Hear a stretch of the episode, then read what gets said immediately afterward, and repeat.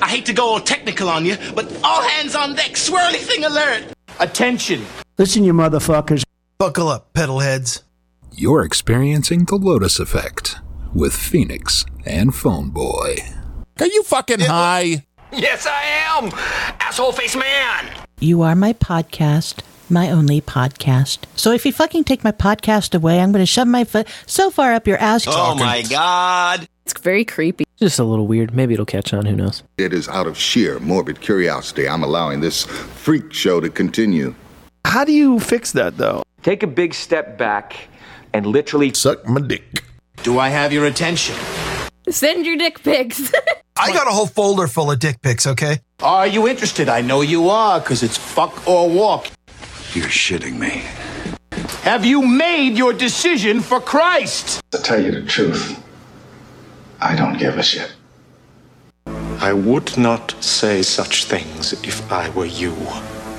Who the fuck are you? Phone Boy and Phoenix. I don't know, Phone Boy. Those two are those two are pretty interesting to listen to. Oh, they're horrible. They're fucking nuts! but they don't know shit about fuck, clearly. You just can't trust them. I don't know what the fuck you're talking about. Bullshit. I knew it. I'm surrounded by assholes. That's right. And those assholes are called pedal heads and they're also called our friends. Welcome to episode 106, titled The Stoned Alchemist. It's 106 miles to Chicago. We got a full tank of gas, half a pack of cigarettes. It's dark, and we're wearing sunglasses. Hit it. That's right. And if you weren't already aware of the fact, I can't get to my fucking soundboard. I'm going to hell. Yes, that's right. The offensive has begun. That's right. The offensive has begun. And as you all know, this is the show that's made up with the content that doesn't matter. And of course, as always, I am Phoenix. My Wesley will always come for me. And uh, well, I'm still Phone Boy. As you wish. So there you go. Um, So, uh, if you couldn't already tell, yeah, this ain't like anything you are gonna have ever listened to. If you're new to the show, strap in. It's gonna be a wild ride. uh, yep. I guess And- yes. I get to I get to tell you what it's all about. That's right. What is this, a freak out? This is kind of strange. This is terrific. I think I'm gonna be sick. Not a speck of light is showing, so the danger must be growing. Are the fires of hell a-glowing? Is the grizzly reaper mowing? Yes! The danger must be growing, for the rowers keep on rowing, and they're certainly not showing any signs that they are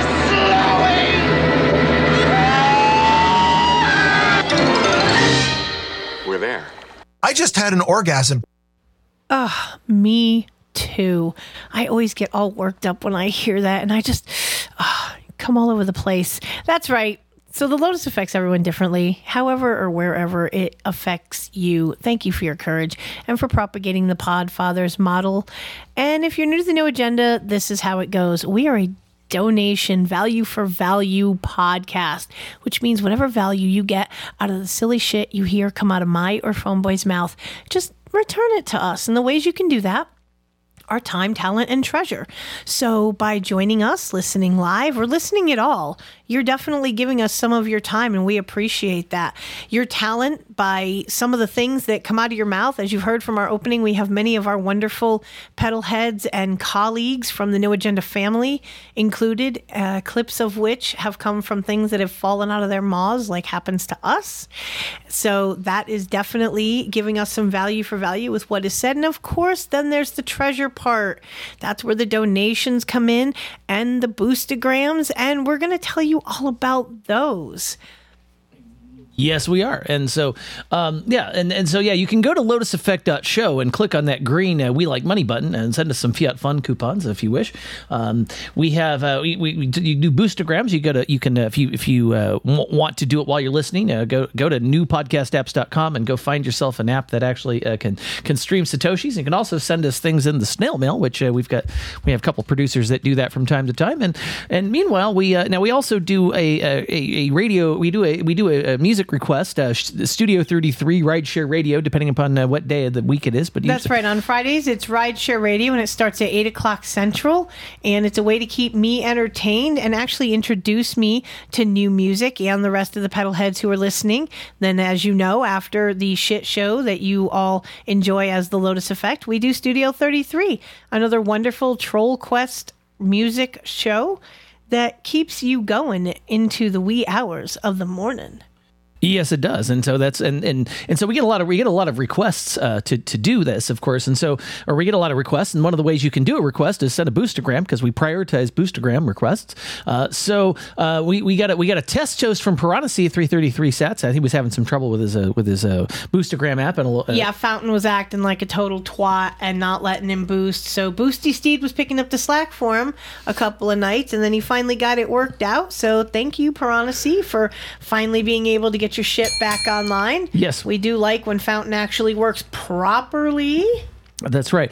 Well, hopefully ISOBot, yeah, hopefully ISOBot will get fixed. We let we thank you Cotton Gin for maintaining that. That is it's a it's a great service. We do. Somebody needs to kick ISOBot in his nuts, though. He keeps going down. If he's going to go down like that, we're going to neuter him and call him a girl. Yeah, well, anyway, um, so Weirdo boosted 3333 sats saying Cradle of Filth, uh, nymphamphetamine mix, or nymph- nymphetamine mix, I guess that's how you say that. And then Phazilla comes in with 3333 sats, Mama T, saying Celebration by Kool and the Gang. Actually, I actually got to see that song live uh, by Kool and the Gang. This is when, when I went to. Brag, brag, brag. Yeah, yeah, the um, yeah that I, I actually you know so the trip that I did that I actually this that that was a trip because it was to Cancun right this is a work trip and I actually invite I actually invited my ex to go on that trip this was this was in 2012 Well, we all know No. that she had no interest other than your baby gravy and your money. So why would she want to be seen with you for any longer than she had to and outside of, you know, the confines under which she had ultimate control?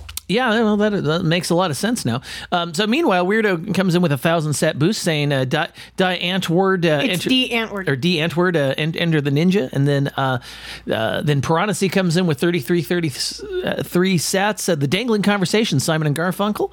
Um, Comes in again with 3333 sats saying Wichita lineman Glen Campbell. Yeah, we did that. And Weirdo with a thousand sats saying KMFDM Paradise.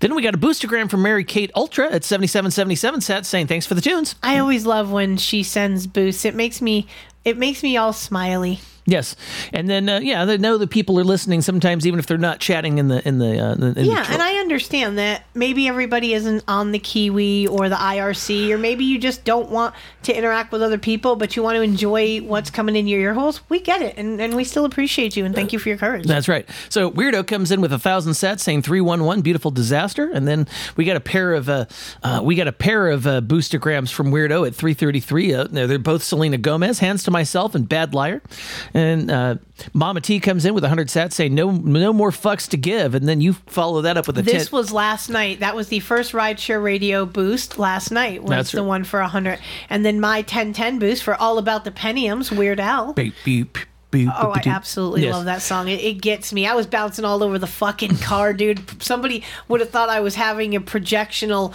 epileptic fit the way I was all over the place. It's a good thing my car drives itself because I was bouncing. Ooh, baby. And Yeah. then Weirdo 333 for some.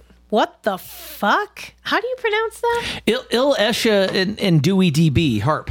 That's, right. What he just said. Yes, and then and then then you boosted 10 10 sets, The Lonely Island, Go Kindergarten, and Yeah, then it's a great and then uh and then Mama T comes in with with 100 sets saying Don't stand so close to me, and then we Nice got police tune. and then we've got uh um, let's see, we got we got we got four boosts from uh, from Weirdo, uh Ronald Jenkins, uh, Disorganized Fun, Foghat, I Want to Make Love to You.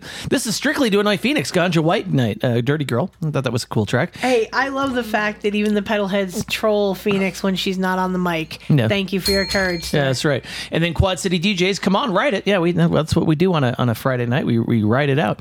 Uh, Yeah, so- that that's uh, that's what Phone Boy plays when he wants to get naughty. Come on, come on, ride it. You know. I, I I I don't need to play anything to get you to to write it. Hell, uh, yeah, that's anyway. the after after after party. By God, there may be children listening. That's right. Too Well, late. Yeah, exactly.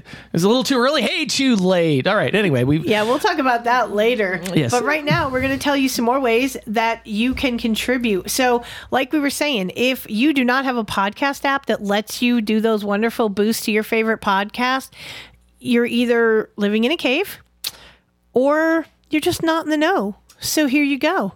Go to nudepodcastapps.com. That's right. Shed off all your clothes, nudepodcastapps.com.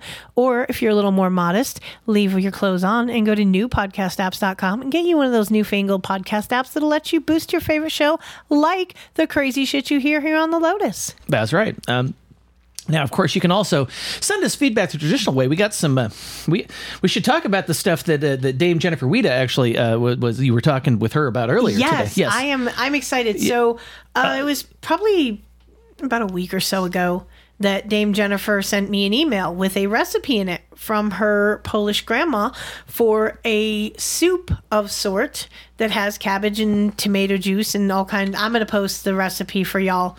Um, but it has sauerkraut, cabbage, tomato juice, kielbasa. It's some on- onions, garlic. I mean, how can you go wrong with all these things? They're they're yummy. So you put them all in a pot and uh, you do it on low and slow because you know how you like it slow when you get low. And then yeah, we're gonna post pictures of it when it comes out, all done. And we will give you all feedback as to how it was, but I'm sure it'll be delicious. And like I said, I'm going to post the recipe in the show notes. Yeah, exactly. Um, yeah, the uh, it, it's uh, so then of course you, so you can send if you want to send us mail, you can do that, or you can contact us on No Agenda Social. I'm phoneboy at noagendasocial.com. Uh, Phoenix is P H E O N I X with a bunch of other crap after it uh, at uh, noagendasocial.com. Uh, you can you can do email where her email address is phoenix at lotuseffect.show and mine's phoneboy at lotuseffect.show. You can send us mail. You can you can call 253-237-3321. One ringy dingy. Two ringy dingy. Dell Computers, this is Chip. That's right. Ernestine and Chip are not standing by, but Google Translate is, and it will mangle your transcription, and you could become a show title. So this week, our refire topic that you call 253-237-3321 to weigh in on is what's your favorite hangover cure? We want to know. That's right. And so um, when you do call in, and we love it when you sound off on this week or any other week's topic, uh, just you'll hear it in the voicemails because that's where we play the refire segment. There is just one thing you need to do. Well, there's a, well, yeah, you know, before and well, there's two things you need to do, but first we we're going to start with this.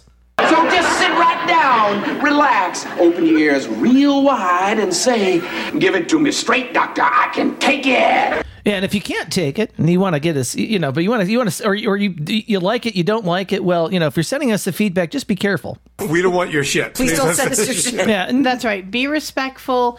Do not use any racial slurs. We don't care if you call us cunts, motherfuckers, or otherwise. We're fine with being the princess and prince of profanity. We actually lean into it. Thank you, Chris Abrams. That's right. We love you. We know how too profane we are for that motherfucker. But at the same time, he's a good sport about it, and we appreciate him. Yeah, he's a good dude. I, um, anyway, so I guess we need to. I guess I guess the time we're, we're starting off our, our show with our health segment, which is of course brought to you by Pfizer. That's right. Now, breathing through your nose when you exercise may make your run a little bit easier. I like fresh air, motherfucker. Now I can tell you that uh, that, uh, that this is something that when I was running on a regular basis, although this is something that I actually need to be able to. Um, um, this, this is something. Well, I guess I guess we'll talk about this in toast and jam, but it's something I'm proud that I'm going to start doing a little bit more of. I think. Um, the, but uh, this was something that I was working on. Is, is, is you know is when I was when I started getting into you know um, Wim Hof breathing and that kind of stuff. You start you, you start getting you start learning about breathing in general, right? And what and what value that has. And and, and so um, now most most of us would assume that breathing through the mouth is the best technique to use during intense exercises. It allows more oxygen to reach your muscles. Now, evidence is showing the contrary, though, that breathing through your nose may actually be a better technique to use during intense exercise, such as running. And, and this is something that yes, I try to do when I'm running, and I actually try to manage it because if I if I can't breathe through my nose, that means I'm actually running too fast and I need to slow down, right? Because I'm trying to maintain a certain heart rate, and it's actually one way to do that is if you if you can't breathe through your nose, then you might want to slow down a little bit because that's kind of what that is. Uh, uh, what, what uh, that's part of what's going on there. So Well, you're fucked if you've got a cold trying to run then. well, exactly. So now a series of studies have shown that when exercising at different intensities, less oxygen is lo- used when breathing through the nose compared to breathing through your mouth. Now, while this might not sound like a benefit benefit, this basically means that the body can still perform the same amount of exercise while using less oxygen to perform it. Now, this could be a real advantage, especially for endurance athletes, as economy of movement is fundamental to success. Think of oxygen like fuel for a car. Uh, the fewer miles per gallon of fuel a car uses, the better its fuel economy is. The same applies to oxygen. The less oxygen used per footfall, the less energy a person uses, and therefore the more economical they are. This means you may be able to run further without becoming exhausted as quickly. Um, now, further to this, breathing through your nose is associated with reduced volumes of air. Now, this makes sense as the nostrils are much smaller than your mouth, so you can't draw in as much oxygen at one time. But the study also found that people breathe less frequently through their nose when exercising, which seems less logical.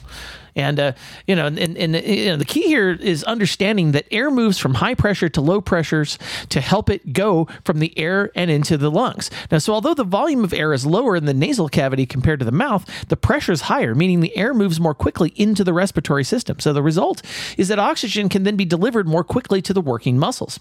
You know, I've actually seen um, these masks that people who do high endurance workouts put on that are actually oxygen restricting. I find that very interesting, especially in correlation with this story.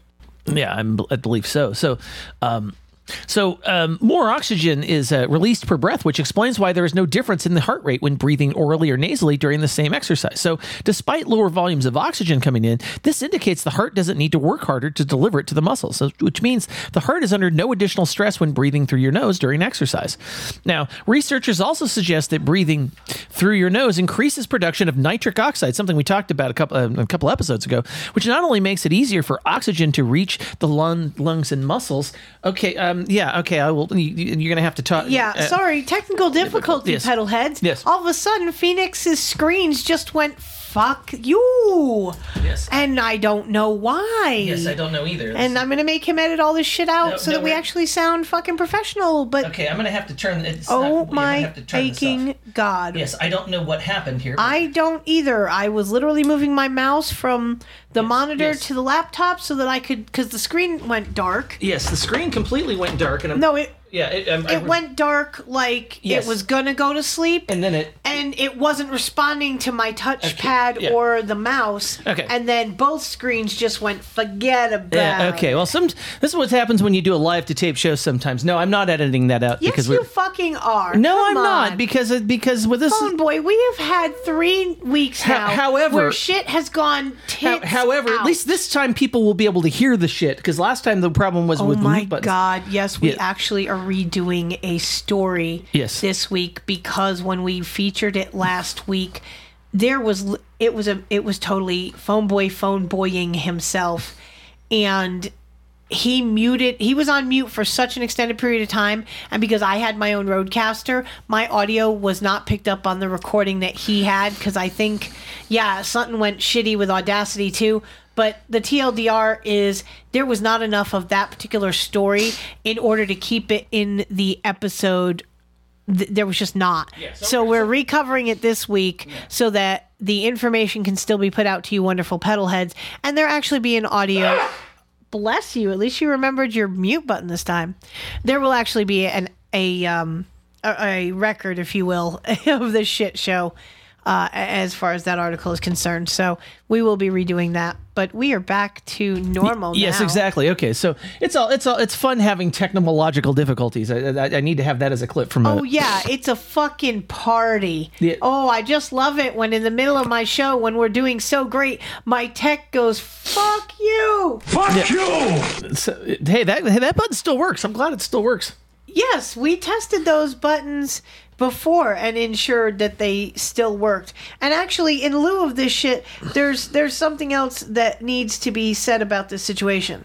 Fucking computers. It's all their fault. Okay. So there you go. Right. So bottom line is, folks, it's actually so it's it's better to breathe in through your nose. I mean, just in, just in for health purposes, no matter what you do exercise wise, it's better to breathe in through your nose and maybe breathe out through your mouth. Now, it, because when we talked about that last week, but it is, but I can I can tell you as as as a runner, um, th- yes, it does. It is a little it's a little bit harder to do that, but it does actually make it easier to to manage the. Uh, it it actually makes it easier to manage my uh, my uh, the the the amount of effort I'm putting in because If I can't breathe through my nose, then then I know I'm doing I'm going too fast. So and I No, need to slow that's it, it's interesting because I never thought about it before we were talking about this. But yeah, when you and I have gone together for exercising, I mean, this sounds weird, but I can hear you breathing through your nose. I've always found that very fascinating. I don't I don't get weirded out by it. I just find it fascinating.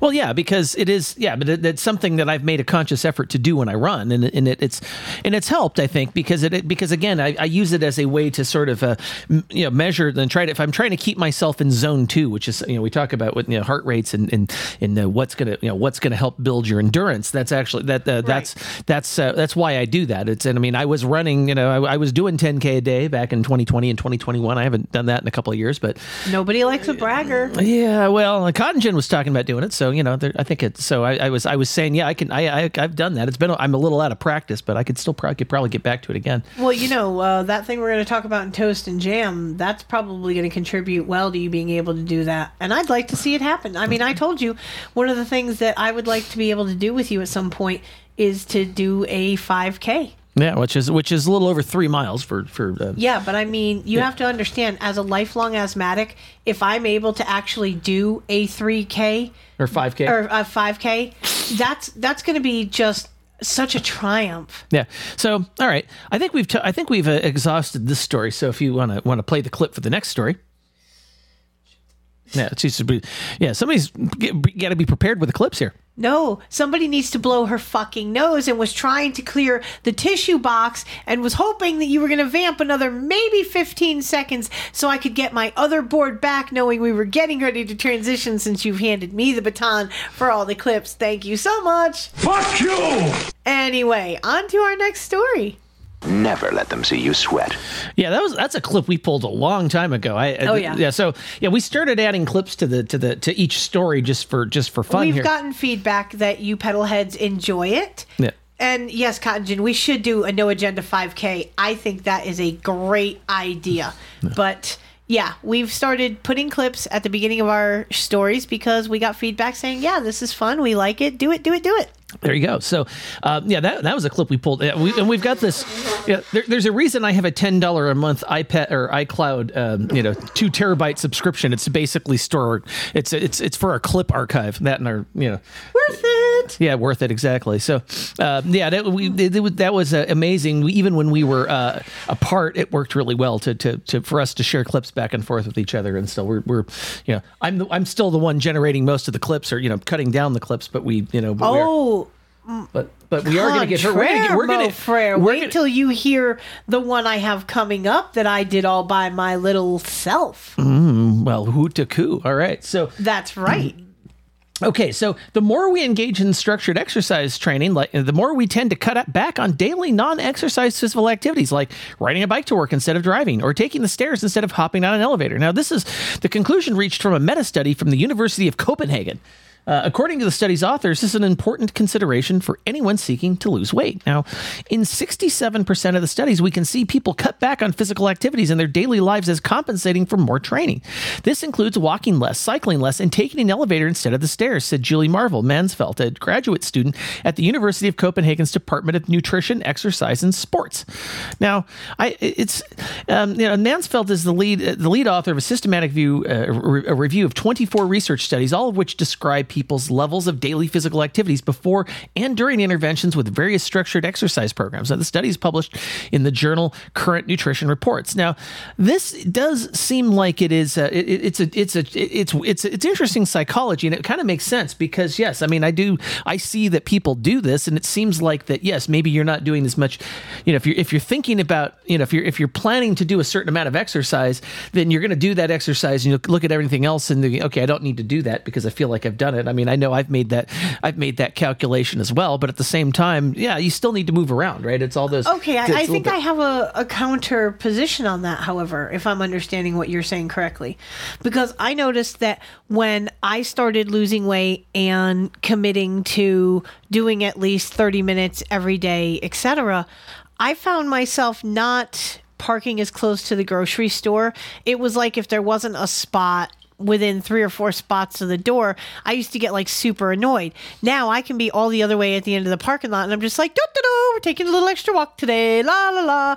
Like it completely changed the way that I thought about doing the little extra things. It's it's much like Empress Emily and I have talked about where when you have housework tasks to get done, you just go have yourself a little smoke session and then you tell yourself, okay, uh, we're going to set our body on autopilot and we're going to get this shit done. And you do because you've done it so many times, like doing the dishes or cooking or cleaning the bathroom, whatever. You just set yourself on autopilot and you're enjoying this nice mellow high while you're being a productive little stoner. It's fantastic. I, I I used to I used to listen to podcasts while doing that stuff, which I you know, but uh, yeah, and I of course I was also trying to ignore people I was living with at the time. So Well, that that's a little bit different, but yeah, we get that. yeah, exactly. Now, um, so here, okay, I, I, can you play the? Can you? Uh, let's go to this next story because this is More sugar! Now, in recent years, some healthcare providers have suggested that low carbohydrate diets, specifically the ketogenic diet, can help children and teens who live with diabetes or face serious risks of developing it, which would be have you seen the American diet, folks? Yeah, walk down the cereal aisle like I've said a hundred times. You'll get diabetes just from doing so. Well, yeah, then then, then you have the then then you, in Tennessee you have the grocery stores that have the little Debbie aisle.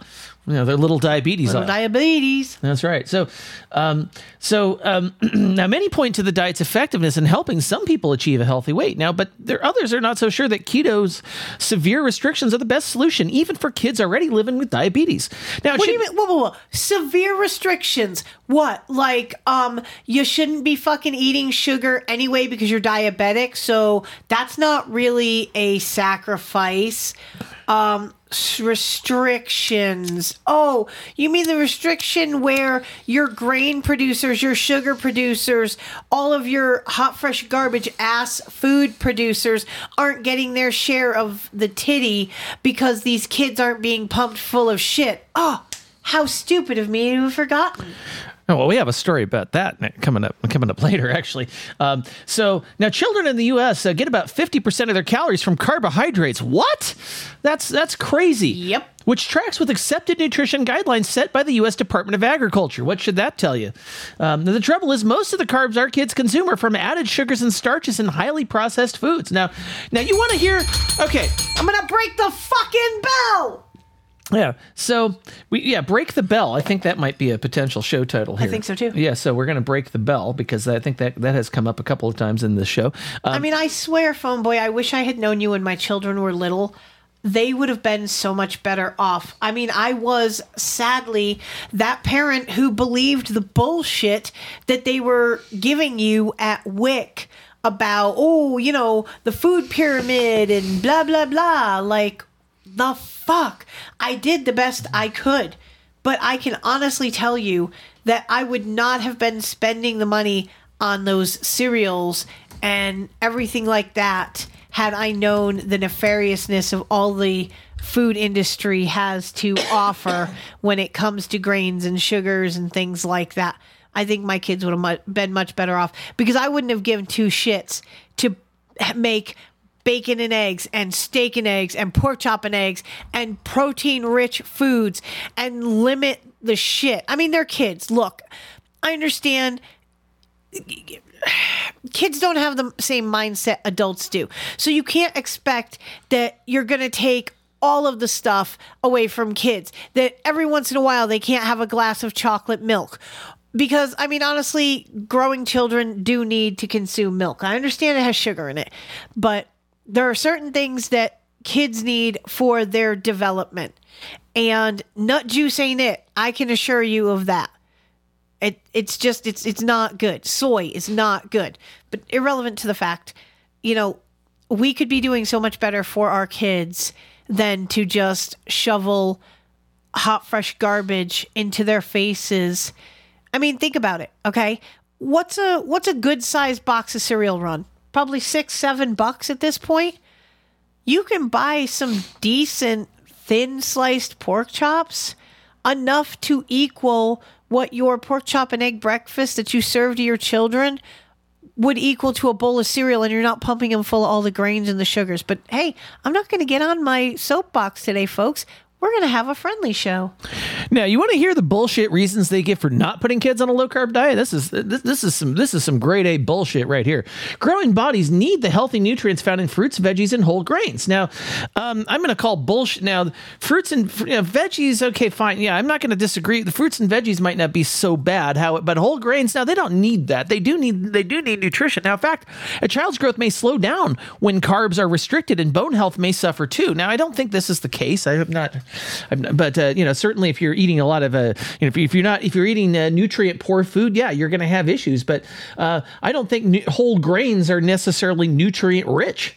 Um, I certainly No, and the way that they turn into sugar in the body when they're processed also makes them just yeah, not real fucking good, especially when dealing with kids who have diabetes. And ultimately, if you're pumping your kids full of this breakfast cereal, you're setting them on the you're beginning them on the path for pre-diabetes and diabetes. So, ultimately. Now, kids need the energy that carbohydrates supply to thrive in school and life. Now, both the body and brain depend on carbs as healthy fuel for sports, play, study, social activities, and more. However, I've got to say, bullshit. And I'll tell you why I'm going to say bullshit because yes, th- this statement is correct. Yes, yes, you know, the brain does need carbohydrates. In fact, it needs it so much that it's able to produce what it, it it's it, it it it's actually able to produce the fuel it needs on its own. Right, the, the body can literally create glucose. It's called gluconeogenesis. This so for the few functions where the body actually needs sugar and it doesn't have enough, guess what? It can create its own. It doesn't. You don't need to.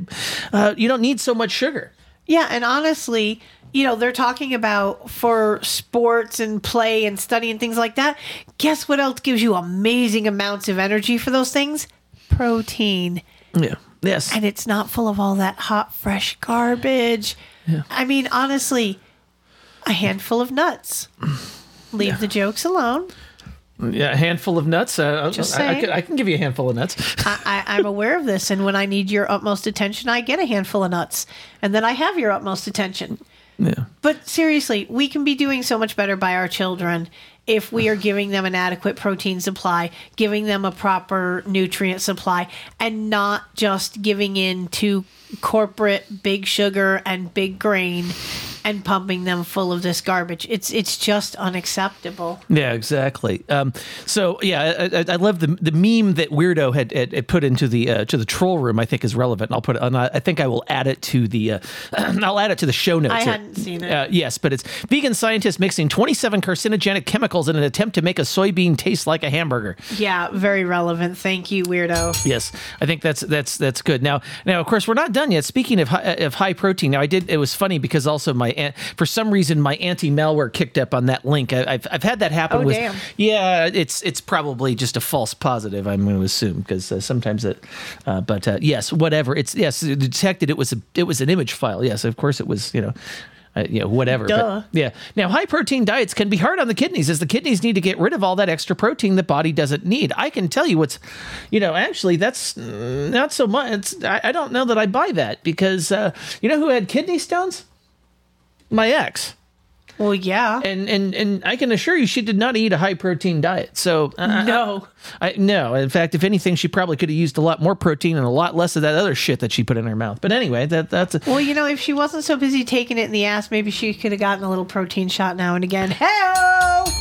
yeah. Well, she wasn't getting anything from me. I can assure you that. I understand this. Yeah, yeah. So now labeling carbs as bad foods may set up kids for disordered eating, fueling the patterns that lead to anorexia, bulimia, binge eating, and other health threats. And again, I say bullshit because yes, because I the way I look at it is it's not food, right? You're feeding kids not food, and And we have that conversation in the grocery store when we're walking through either the bakery aisle or whatever. You know, once upon a time, we fat kids, we still live in there. We we still speak up from now and again and and pout and stomp, and it gets us nowhere. However, you know, we will look at stuff and be like, that is not food. And we've said it out loud. We don't give a shit if people look at us in the grocery store. You know, fuck off. Mind Uh, your biz. That's right. Now, um, yeah. Meanwhile, um, so, so the stores uh, actually. So I think we need to go on to the next story here, which means you need to play the clip. Oh. Oh. Oh.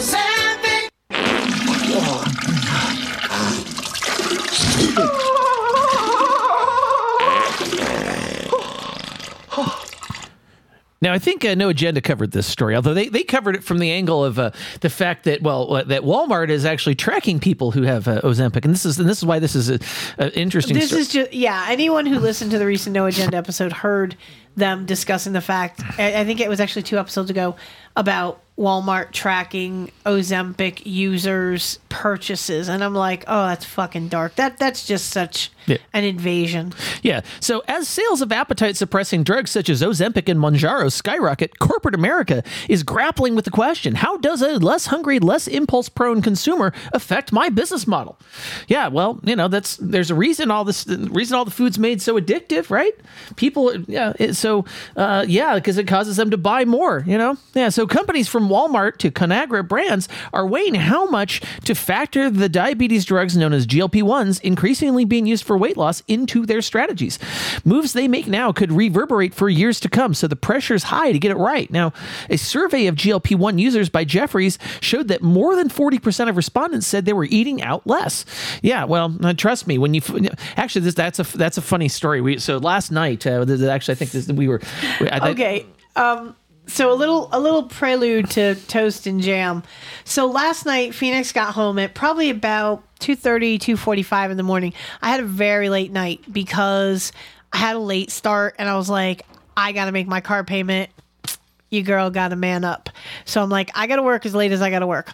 And I, I just happened to be in a good situation where I, I made like $300 last night. It was fucking beautiful. But so I'm on my way home and I'm probably within like 20 miles of home. And I'm like, phone boy, I'm like, are you hungry? He's like, well, not really. He's like, if someone presented me food, I'd eat, but I'm not hungry enough to get out in the kitchen to make something. I'm like, all right, fair enough. So I'm thinking about it for a minute. I'm like, baby, I'm like, get your clothes on. He's like, well, I haven't gotten undressed yet. I'm like, good.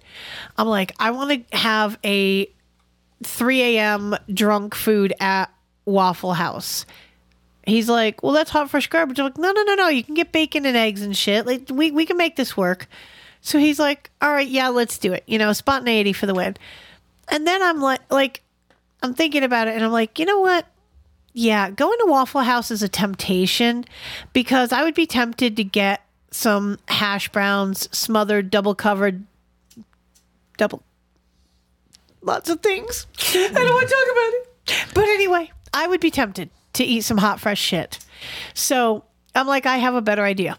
Grab a couple of steaks out of the freezer. Are you willing to grill these bitches? And we'll have steak and eggs at like 3 a.m. He's like, Yeah, that's fine. So I'm like, All right, boss.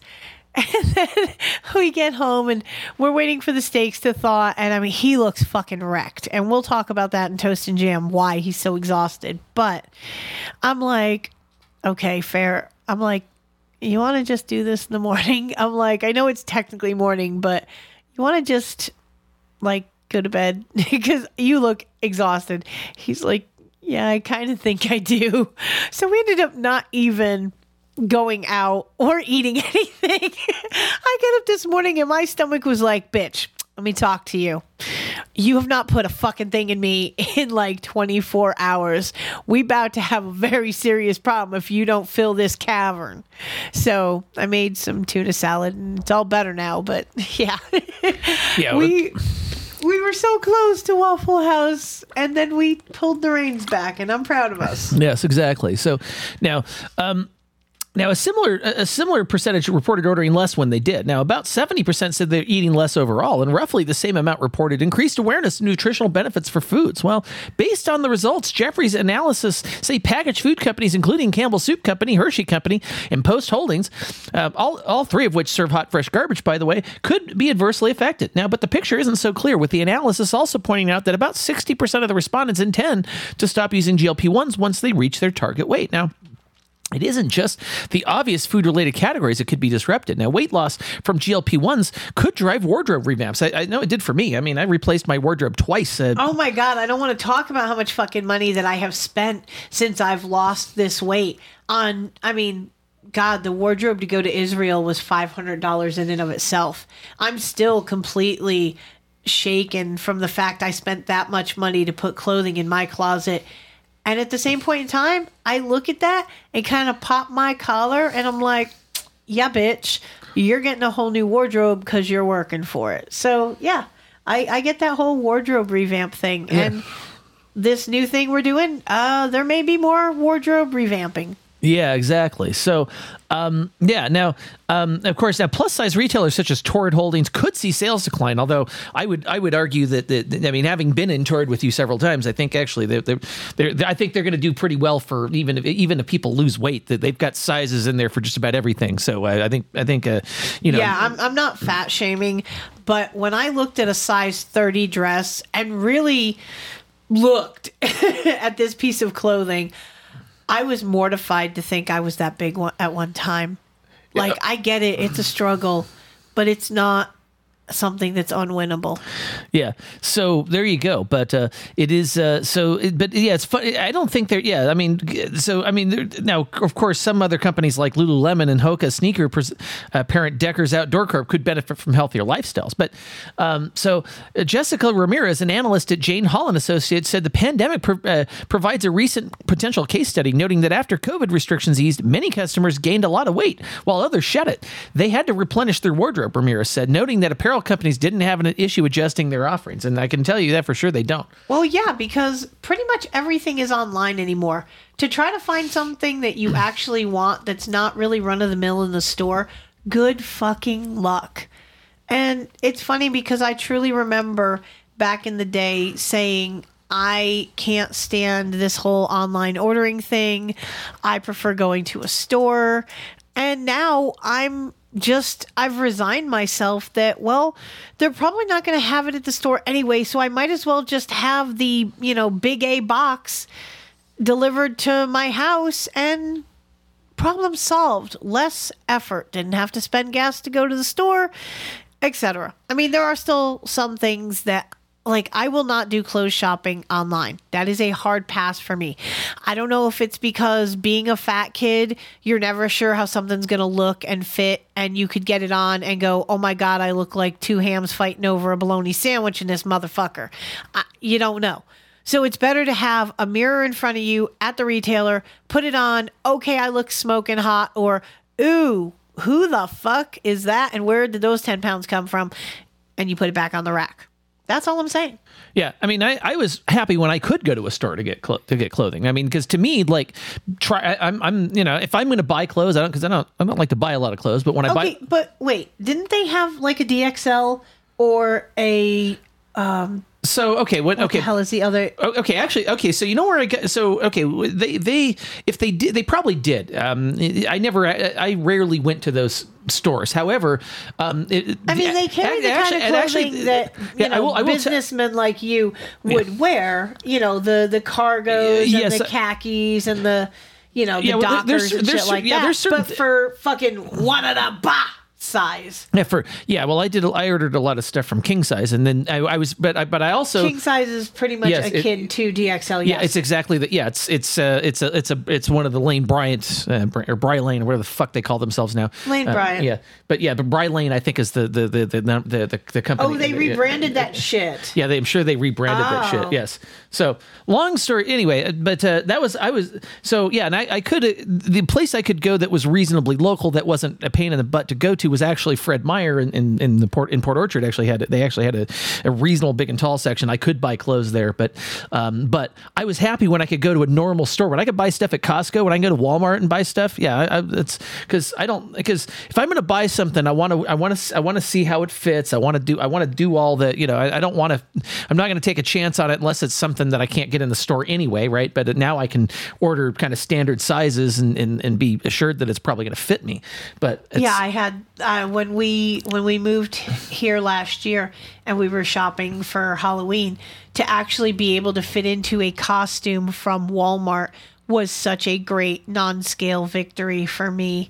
And I finally settled on what I was going to do for this year's Halloween. So we'll talk about that behind the mic. But on with our story here. yeah. So actually, I think it's probably on with the next story, which means, but we got to we, we, we Oh. oh Ah, no diarrhea for you, motherfuckers. No, well, there you go. Uh, so, because, uh, yeah, this is actually a story about Mounjaro, which may be better than fast acting insulin for uncontrolled type 2 diabetes. Now, if you're taking insulin for type 2 diabetes, you're doing it wrong. I can assure you that. Now, uh, commonly known by the brand name Mounjaro, is currently prescribed as a primary treatment for diabetes. However, a new clinical trial indicates that the medication could also work as an adjunct therapy for individuals prescribed both slow acting and fast acting insulin at mealtimes. Results from the trial indicate that uh, terp- uh, uh, tirzepatide, uh, when added to a regime of slow acting insulin, was more effective than fast acting insulin. Probably also, a lot, I don't know about cheaper these days. Um, well, if, if the Ozempic is any indication of the price for the Mounjaro, then yeah, no. Mm, Probably not. Yeah.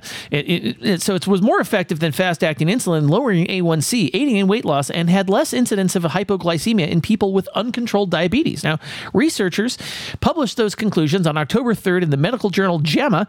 Based on their findings in the Surpass Six randomized clinical trial. Now, the clinical trial was sponsored by Eli Lilly, which is the which is the company that developed Mounjaro. Yes, there you go. Right now, researchers observed how the different uh, the different uh, tirzepatide uh, doses compared with the fast acting insulin individually and as a pooled cohort. Now, they found that the pooled group, which means all the participants that received uh, tirzepatide, ha- had a mean change of of, of negative uh, 2.1 percent compared with negative 1.1 percent in those who took fast acting insulin, almost double. The percentage change in lowering A1C was also dose dependent. Now, uh, those who took five milligrams of tirzepatide saw one a, a, negative 1.9 percent change in A1C compared with negative negative 2.2 percent for those taking 10 milligrams and negative negative 2.3 percent in the 15 milligrams group. Now, the researchers also wanted to see how many participants could reach a specific A1C threshold of 6.5, which is still diabetic. That is still not controlled. So it should signal a shift to the pre-diabetic range for blood glucose. Now, more than half of those treated in the pooled uh, tirzepatide group reached this threshold, while only 22% in the fast-acting insulin group did. Now, additional threshold of 5.7%, which would put participants in a healthy A1C range, was also explored. Now, 18% of those in the tirzepatide group reached this threshold, while only 3% of the fast-acting insulin group reached a healthy range. Now, um, yeah, because by the time you have progressed in your diabetes to where you require insulin of any amount, you're fucked. Like, if you don't do something drastic and pull that emergency brake handle, you're heading straight off the cliff. That that's all there is. Yeah. So um, I think we're now um, okay. So I think we're now getting into uh, I, I don't know the, the the next segment here, the next show. To the Healthmaster Inferno, powered Uh, by Pure Me Technology. goes in your mouth. What happened to your clip there? Oh, No, I had clipped it. oh, you had clipped it. Oh, okay. That's how I cut it because I was only getting the computer voice. oh, okay. I got you. Okay, so that, I didn't realize you'd done that. Okay, so now AI. I'm sorry I didn't check with you on being fucking awesome. Oh, there you go. Well, AI predictive models are shown to be unreliable over time in clinical settings. Womp womp. Um, this- Water's wet too. Yeah, well, okay. So, um, now, uh, models built on machine learning in healthcare can be victims of their own success, according to researchers at the I- Icahn School of Medicine at the University of Michigan. Now, this uh, their their study uh, assessed the impact of implementing predictive models on the subsequent performance of those uh, and other models. Now, their findings that the models uh, that using the models to adjust how care is delivered can alter the baseline assumptions that the models were trained on, often for worse. And they were detailed in the in the October 9th online issue of the Annals of Internal Medicine. Now, the study simulated critical care scenarios at two major healthcare institutions at the Mount Sinai Health System in New York and Beth Israel Deaconess Medical Center in Boston, analyzing 130,000 critical care admissions. Now, the researchers suggested uh, or investigated three key scenarios. Number one, model retraining after initial use. Now, current practice suggests retraining models to address performance degradation over time. Now, retraining can improve performance initially by adapting to changing conditions, but the Mount Sinai study shows it can paradoxically lead to further degradation by disrupting the learned relationships between presentation and outcome. Now, now, of course, the you know the other thing is creating a new model after one has already been in use. Now, following a model's uh, predictions can save patients from adverse outcomes such as sepsis. However, death may follow sepsis, and the model effectively wor- works to prevent both. Now, any new models developed in the future for prediction of death will now also be subject to upset relationships as before. Since we do not know the exact relationship between all possible outcomes, any data from patients with machine learning influenced care may be inappropriate to use in training further models. Now, that's an that's interesting. Um, Yeah, it is. yeah. So now the concurrent use of two predictive models. Now, if two models make simultaneous predictions, using one set of predictions renders the other obsolete. Therefore, predictions should be based on freshly gathered data, which can be costly or impractical. Now, now, now, our findings reinforce the complexities and challenges of maintaining predictive model performance in active clinical use," said co-seniors author uh, Karandeep Singh, MD, associate pro- uh, professor of learning, health sciences, internal medicine, urology, and information at the University of Michigan. That's a fucking mouthful. Yeah, no kidding. Mouth, uh, mouth model, model performance. Yes, Yes. Got him. model performance can fall dramatically if patient populations change in their makeup. However, agreed upon corrective measures may fall apart completely if we do not pay attention to what the models are doing, or more properly, what they are learning from. And and and see, this is what y'all got to worry about with all this, you know, machine learning, artificial intelligence. What are they learning, and who are they learning it from? Because I guarantee you that's going to affect the results. And, Yeah, and none, none of these motherfuckers are going to tell you what data they're learning, exactly what data they're learning, how accurate it is. Right? None of these I, I motherfuckers are going to just do it. had this conversation with a computer programmer who uh, works with AI. And we were on total same wavelengths with the fact that, you know, AI is only as, only as smart as what it's programmed with. It it still cannot adaptively learn to the degree that a human does so. And it was just it was this story just really fucking lit my head on fire. Yeah, exactly. But it is. Um, it, this is. Um, you know. Anyway, we, we this is. Yeah, th- th- this is not a surprise to me because, of course, uh, any AI model does need continual retraining, and it, and it's you know again, it, it, it only learns the data that it's uh, that it's fed, and in the in conclusions it tells are good or bad, right? Because that's that's part of what happens in these models. Is is and so and as it is, it seems like they still have no control because they can't get the they can't get the thing to not answer a question when it's not supposed to. Yeah. Or like the Alexa problem when she was saying that the election had been stolen, which I'm not I'm not seeing that as a problem, but they apparently did. So, you know. Exactly. So, all right. I think we're on. I think we're going to go to the next uh, the next story here. Beef stroganoff, beef bourguignon, Irish beef stew.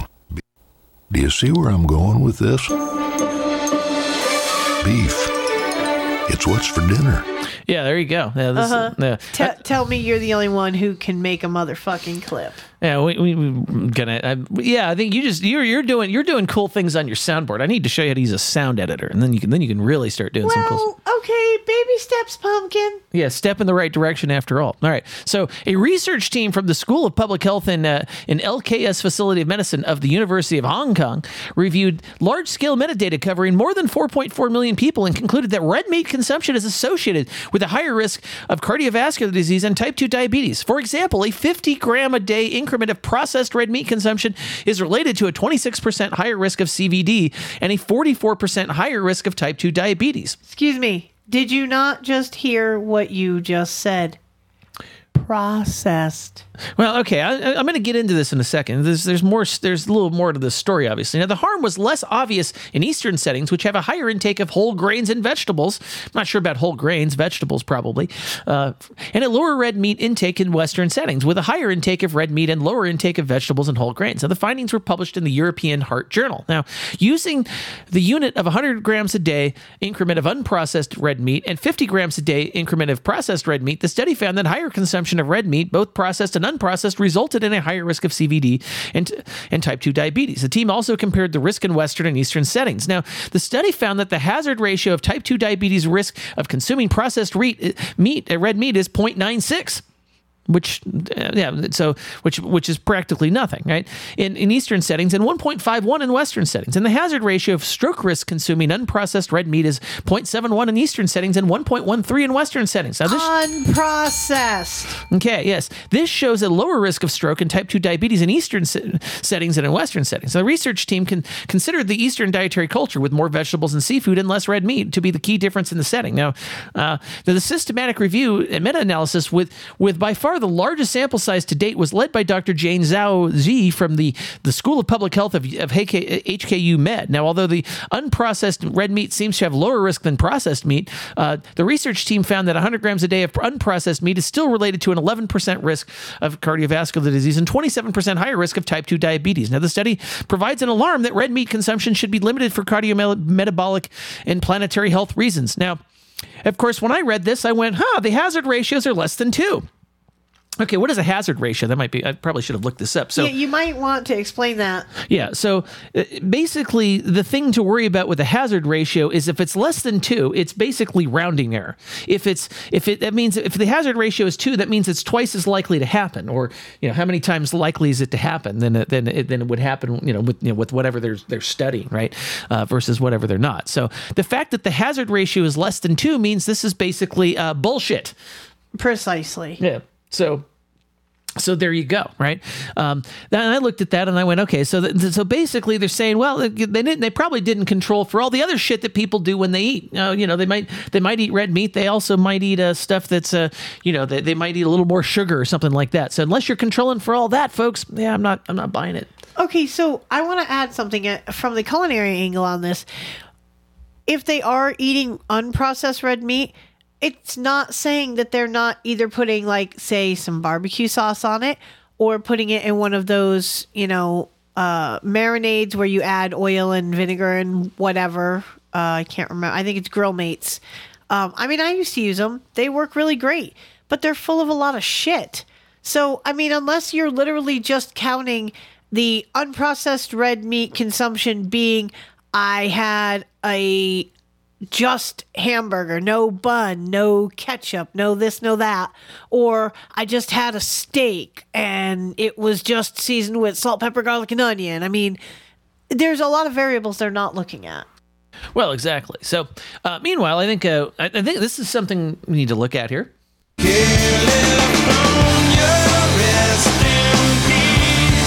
Okay, this might also have played the clip. Uh, as there's a step in the right direction uh, from uh, the step in the right direction department. California has become the first state to ban four chemicals commonly added to food that are linked to health issues. Now, although the law signed by Governor Gavin fucking Newsom, He's still a douchebag. yes, he's still a douchebag. Oh, yeah, he's he's done a bunch of other weird shit too, but only only only bans the additives in the state. It's possible that the chemicals could be removed from products across the country. NBC News reported. Now, the chemicals are red dye number three, potassium bromate, brominated vegetable oil, and and uh, propylparaben. Now, all four of them are currently approved by the U.S. Food and Drug Administration, but they are illegal in European Union and some other parts of the world. NBC News has reported. Okay, let's just break this down real quick. We all know red dye fucking anything is horrible for you. Any bromates or brominated, you know there's a problem right fucking there. And paraben, um, I'm pretty sure close akin to paraffin, which is a wax. So this kind of seems like something obvious that shouldn't have been in the food to begin with. Yeah. So um, yeah, I mean, it, this this is uh, yeah, and it, it is this is just a yeah. They they, they should have this stuff should have been in there. Now I I, I was uh, I I actually wrote down as a as a potential show title. Not that anybody said it. Red Dye thirty three, right? Because you know that that's a I can get with that. yeah, exactly. Now, the additives addressed in this bill are already banned in various other countries, Newsom said in a statement. Signing this into law is a positive step forward on these four food additives until the United States Food and Drug Administration reviews and establishes national updated safety levels for these additives. Now, the law will go into effect in 2027, according to NBC News. Now, this gives brands time to revise recipes and establish natu- national updated safety levels for these additives until the FDA makes changes, Newsom said. Well, okay. Um, well, I don't know what to make of this. Well, I mean, I don't. This is, you know, I mean, I don't buy the food that would probably have that stuff in it anyway. So I'm not sure, you know, how that helps me. But I guess it might help some other people. Well, yeah, exactly. And, you know, something else that has been banned in the UK and other places yet is allowed to be used here in the States. Oh, Corexit. That shit that makes the oops, we fucking just spilled, you know, 5,000 tankers worth of fucking oil into your oceans. Yeah, it's the stuff that turns into little red beads of fucking death that saturates the soil and ultimately pollutes the seafood in that area for a very long fucking time and totally diminishes the population and causes mutations. Yeah, that wonderful chemical. Thank you, BP. Okay. Well, meanwhile, speaking of other chemicals, can you Fuck you doing? Blowing sweatshirts. Now let's make sure that the the the the, the, the federales This is are the story Yeah. that got mute buttoned. It got phone boyed in the episode last that we did it. So here it's coming straight at you. The Redux. Mm, yes. So, as the Food and Drug Administration prepares to issue a final rule prohibiting flavored cigars, a report issued by Rutgers Institute for Nicotine and Tobacco Studies and the Campaign for Tobacco Free Kids documents how tobacco companies have flooded the market with cheap flavored cigars that appeal to children and have used a variety of marketing techniques to attract young people. We should have had the "Oh, won't somebody please think of the children" clip. I might actually pull that Yeah, up. here. really. Yeah. Because I, I mean, I'm going to have a little rant about the fact that, quite simply, I'm not a child, but I love seeing all the brightly colored packages of Swishers and the delicious flavors that they promise within and the nice cheap price that makes potheads like us so happy because we can make our blunts and enjoy the happy green herb in something delicious like a white grape or a strawberry. I mean, there's there's so many neat flavors. They come out with limited ones like banana caramel and it just, you know, it because you associate they, they think kids are the only ones who are, associating these flavors with ooh i want that fuck you those of us who are not consuming sugar yeah, I see something that says banana caramel, and I'm going to be able to get the flavor without the harm to my body, you know, quote unquote, of eating that. Yeah, I'm all in. So I think this is complete. Uh, where's my clip for it? I know it's here. Bullshit. I think it's absolute and utter bullshit that they're trying to sell us on the fact that, oh, it's all about they're marketing them to kids. No, they're not just marketing them to kids, uh, unless you consider big kids, because that's what the fuck I am. Yeah, uh, uh, and unfortunately, that's not a clip. I, for some reason, I don't have that classic clip of "Won't somebody please think of the children?" But that's okay. Uh, so now, according to a report compiled by t- the two organizations, sales of all cigars more than doubled between 2000 and 2021, largely driven by increased sales of smaller cigars, many of which are flavored. Now, the hundreds of flavored cigars make up about half the cigar market, with flavors ranging from fruit punch and grape to berry fusion, iced donut, and cherry dynamite. Now, kids are the most price sensitive consumers in any market, and these cigars are cheap, said uh, Kim, uh, Kimberly uh, Sterling, Associate Director for Justice, Equity, Diversity, and Inclusion. Oh, that sounds like a sounds like uh, you know I don't know a bunch of liberal bullshit there at INTS, and an associate professor at the Rutgers School of Public Health. Now, a pack of three cigars often sells for ninety nine cents. Actually, I think what do we get? What, what are the Swishers like? Two for ninety nine? They're not three for ninety nine. Yeah, it's like two for ninety nine, or it might be two for one nineteen, depending on the flavor that you're getting. That's right. Now, the report notes that these flavored products have helped make cigars the second most popular tobacco product among youth after e cigarettes. Now, about 500,000 youth use cigars, and each day more than 800 youth try cigar smoking for the first time. Now, black youth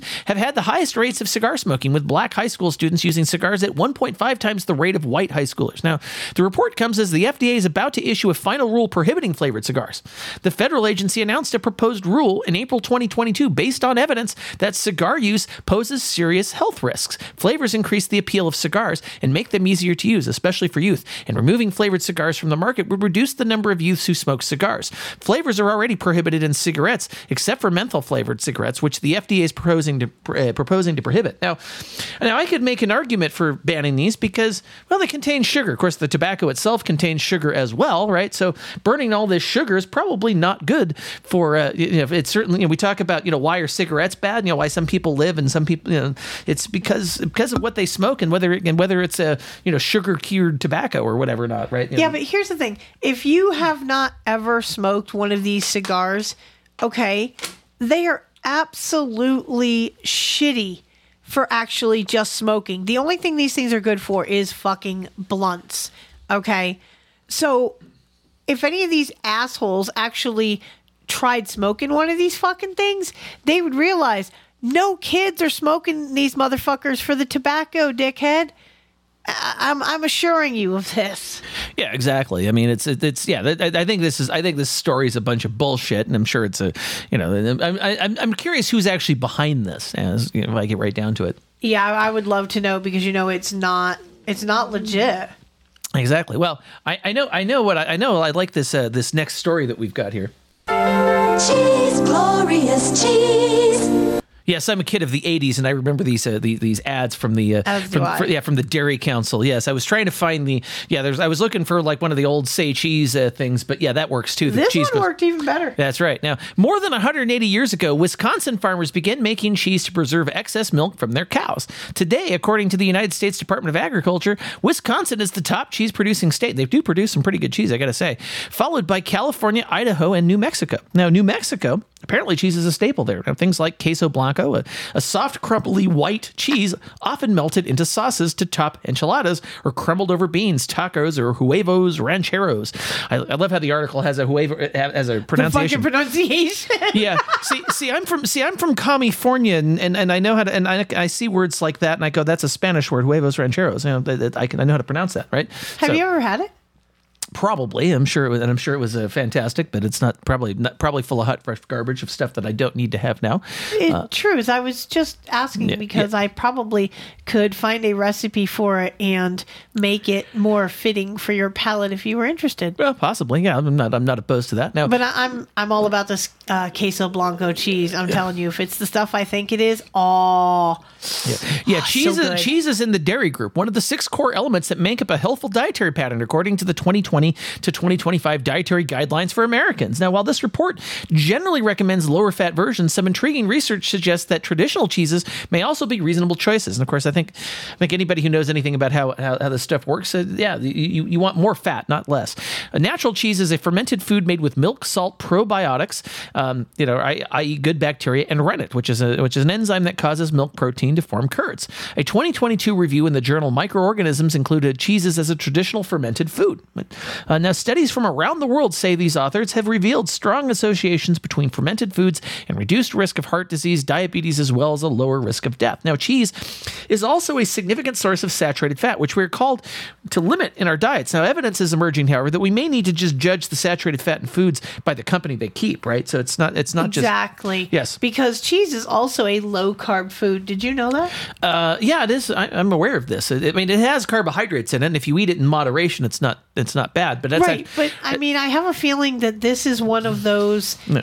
um, kind of like the way that the sugar industry outlawed that product because they were like, oh, it causes cancer, but you'd have to literally like drink so much soda to get the amount that it would fucking kill you long before you reach that amount. So I, ha- I have a bit of a side digression here on this because because this is something that in the in the Vinny Tortorich group, which actually so funny. I got a, I got a, I, I got pinged by one of the admins in the in the in the Vinny Tortorich group because it, it, I'm, uh, I, it's known that I uh, that I that I might be in Israel or I might have some or, or at least I would have some uh, firsthand knowledge of what's going on over there, and you know, do you want to make sure I was okay? And I'm like, yeah, everything's fine, you know. And so, uh, but uh, one of uh, those people that are trying that you know that because because oftentimes what you'll you'll lose a bunch of weight and then you'll kind of stall and then you'll you might even gain a little bit back. And sometimes in order to get you know to to redial things in, one of the things that people do is they they evaluate their their dairy consumption because dairy does have carbs in it, not not a lot of carbs.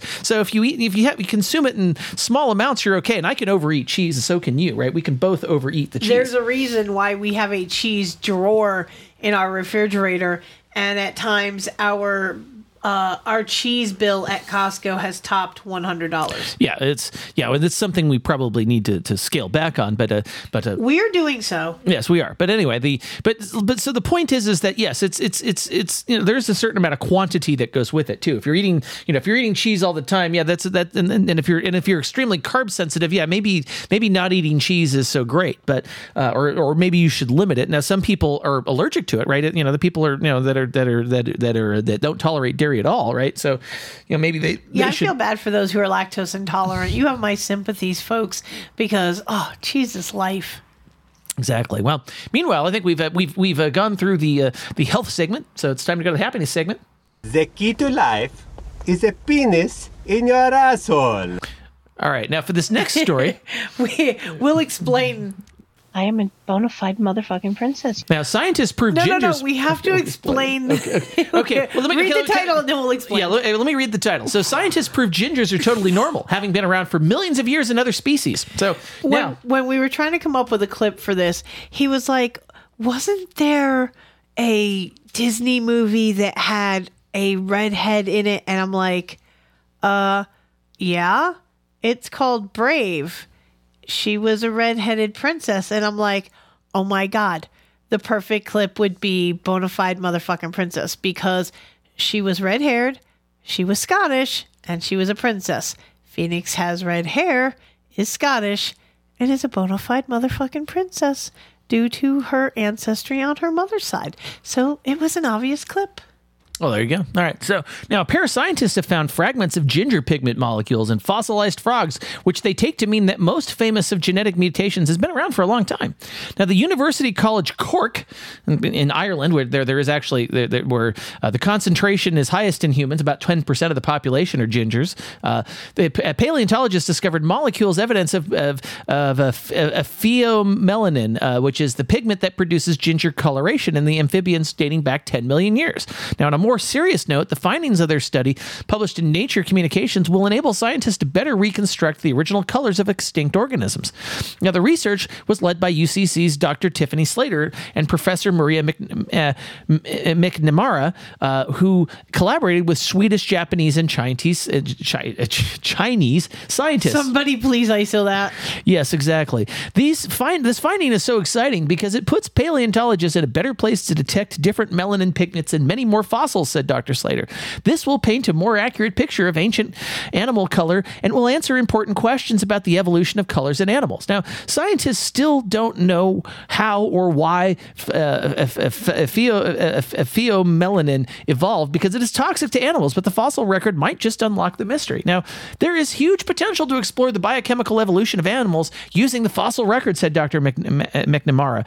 Now, in humans, red hair is specifically mentioned in peoples as far back as ancient Greece. Over time, red hair has always been po- uh, pointed out as a defining feature, particularly in Northern Europe and Central Asia. Now, with while thought to be typically Celtic, red hair was not uncommonly found in Kipchaks, uh, Azeris, uh, uh, Uyghurs, uh, Kyrgyzs, and even Mongolians. And in fact, some accounts put red hair and green eyes on the head of Genghis Khan himself. Now, like I said, there's, there's uh, Ireland has the biggest. It seems like it has the biggest concentration of gingers. Um, Oh, absolutely. yeah. So um, let's say I'm going to have you read this next story while I prepare for what comes after it. I have no problem with that. So, a mom and daughter were reunited as co workers aboard a hospital ship with the nurse who saved their lives 30 years ago. 30 years ago, a continent separated Catherine Conti, her daughter Regina, and a nurse named Allie, who was visiting their home in Sierra Leone and saved her life by funding an emergency surgery. Regina wasn't born on the day of that faithful meeting, technically, because Catherine was dying after four days in labor, unable to afford a cesarean section that might have been the end if not for Ellie Hogarth Hall, then in her 20s, who was visiting the hospital from a nearby charity. She managed to acquire the 70 pound cost for the surgery in 1993 and formed a close bond with Catherine and her new baby Regina, but they lost touch. Thir- or 18 months ago, as Regina and Catherine prepared to go to work aboard a charity called Mercy Ships, which operates a hospital ship on the coast of Sierra Leone, they got to see Allie, now 52, as she climbed aboard for a stint of volunteer work. To see Catherine again, it's very surreal, really, said Allie, who's working in the dining room with her while Regina is on nursing duties. It's not something I ever expected until we made contact again 18 months ago or so. So it was overwhelming. We just sobbed. We cried and cried, Catherine quickly added. Mercy Ships operates hospital ships that deliver free surgeries and other healthcare services to those with little access to safe medical care. And it's where she had originally met Catherine all those years before.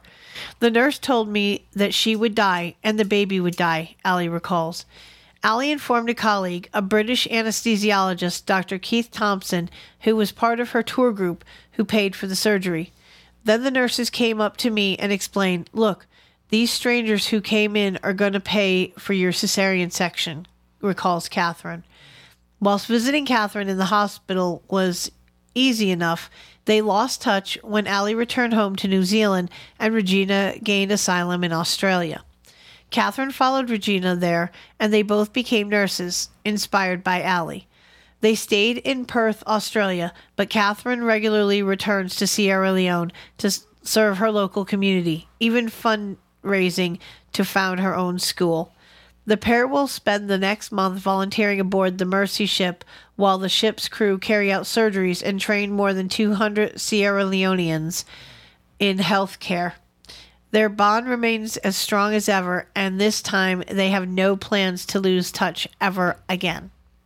I think that's such a sweet story. I think it is too, and and, and I, I think uh, what it- yeah, there, I mean it's it's it's great. You never know. I mean, I, as far as I've uh, you know in my, in my experience as a um, uh, you know it's been in the industry and been working for the same company for as long as I have. Yeah, I mean people come and go, and, and, and you know and the, you run into people that you haven't seen for twenty something years. I mean it, this is so. I think it, it's and it's great when you can see that, and if especially if it's like somebody in the family, you know, somebody that is a uh, you know that is connected to you in some way that that's you know more than just an acquaintance. I think it's uh, you know that's it's definitely important. So now, meanwhile, what is what is important here is uh, it is it is time for the cavalcade of stupidity.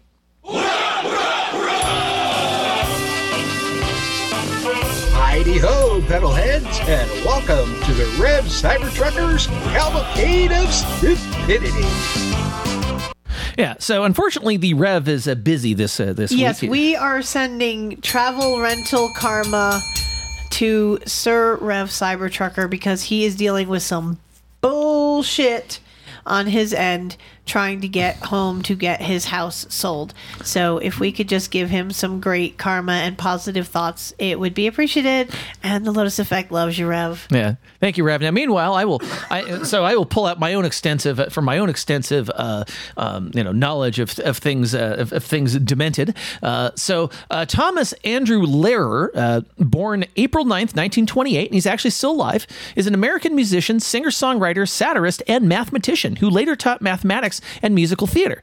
Uh, he recorded pithy and humorous songs that became popular in the 1950s and 1960s. His songs often parodied popular musical forms, although they usually had original melodies. Now, except, an exception of this is the elements, in which he set the names of the, the chemical elements to the tune of Major General's song uh, from Gilbert and Sullivan's uh, Pirates of Pen- Penzance. Now, he, he the way he described it is he he described it. He says, I, "I've you know this this song is just a uh, just just a, a recitement of the elements uh, uh, you know uh, set to a possibly recognizable tune, which back then it Didn't was." you say that that was how you actually learned your table of elements was through that song? Yes, exactly. I, I thought that I hadn't had a stone moment. You had actually said that. I that actually said that. Yes, and I, and I actually I actually did a uh, I actually did a um, what do you call it? I actually did a science project uh, because I because I built a program in, in, in, like in my sophomore year of high school. I built a program that would quiz people on the uh, you know on the uh, elements, right? So it show it would show the uh, the, the name, and you'd have to type in the uh, you know the, the the chemical symbol for it. So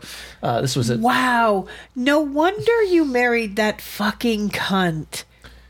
why. Because she was literally the first one to touch your pee pee, you fucking nerd. Who builds programs in their high school fucking years? You fucking egghead nerd. I love you with all of my heart and soul. Wow. Yes, okay. Now, meanwhile, Lehrer's earlier performances dealt with non topical subjects and black humor in songs such as Poisoning Pigeons in the Park. And in the 1960s, he produced songs about timely social and political issues, particularly for the U.S. version of the television show That Was the Week That Was. And in fact, I'm gonna, the song I'm going to play is actually from that. Now, the popularity of these songs has far outlasted their topical subjects and references. Now, Lehrer quoted a friend's explanation always predict the worst, and you'll be hailed as prophet. In, his early, in the early 1970s, Lehrer largely retired from public performances to devote his time to teaching mathematics and musical theater uh, history at the University of California, Santa Cruz. Yes, uh, that, you know, I, now I did not go to UCSC, but I knew where UCSC was.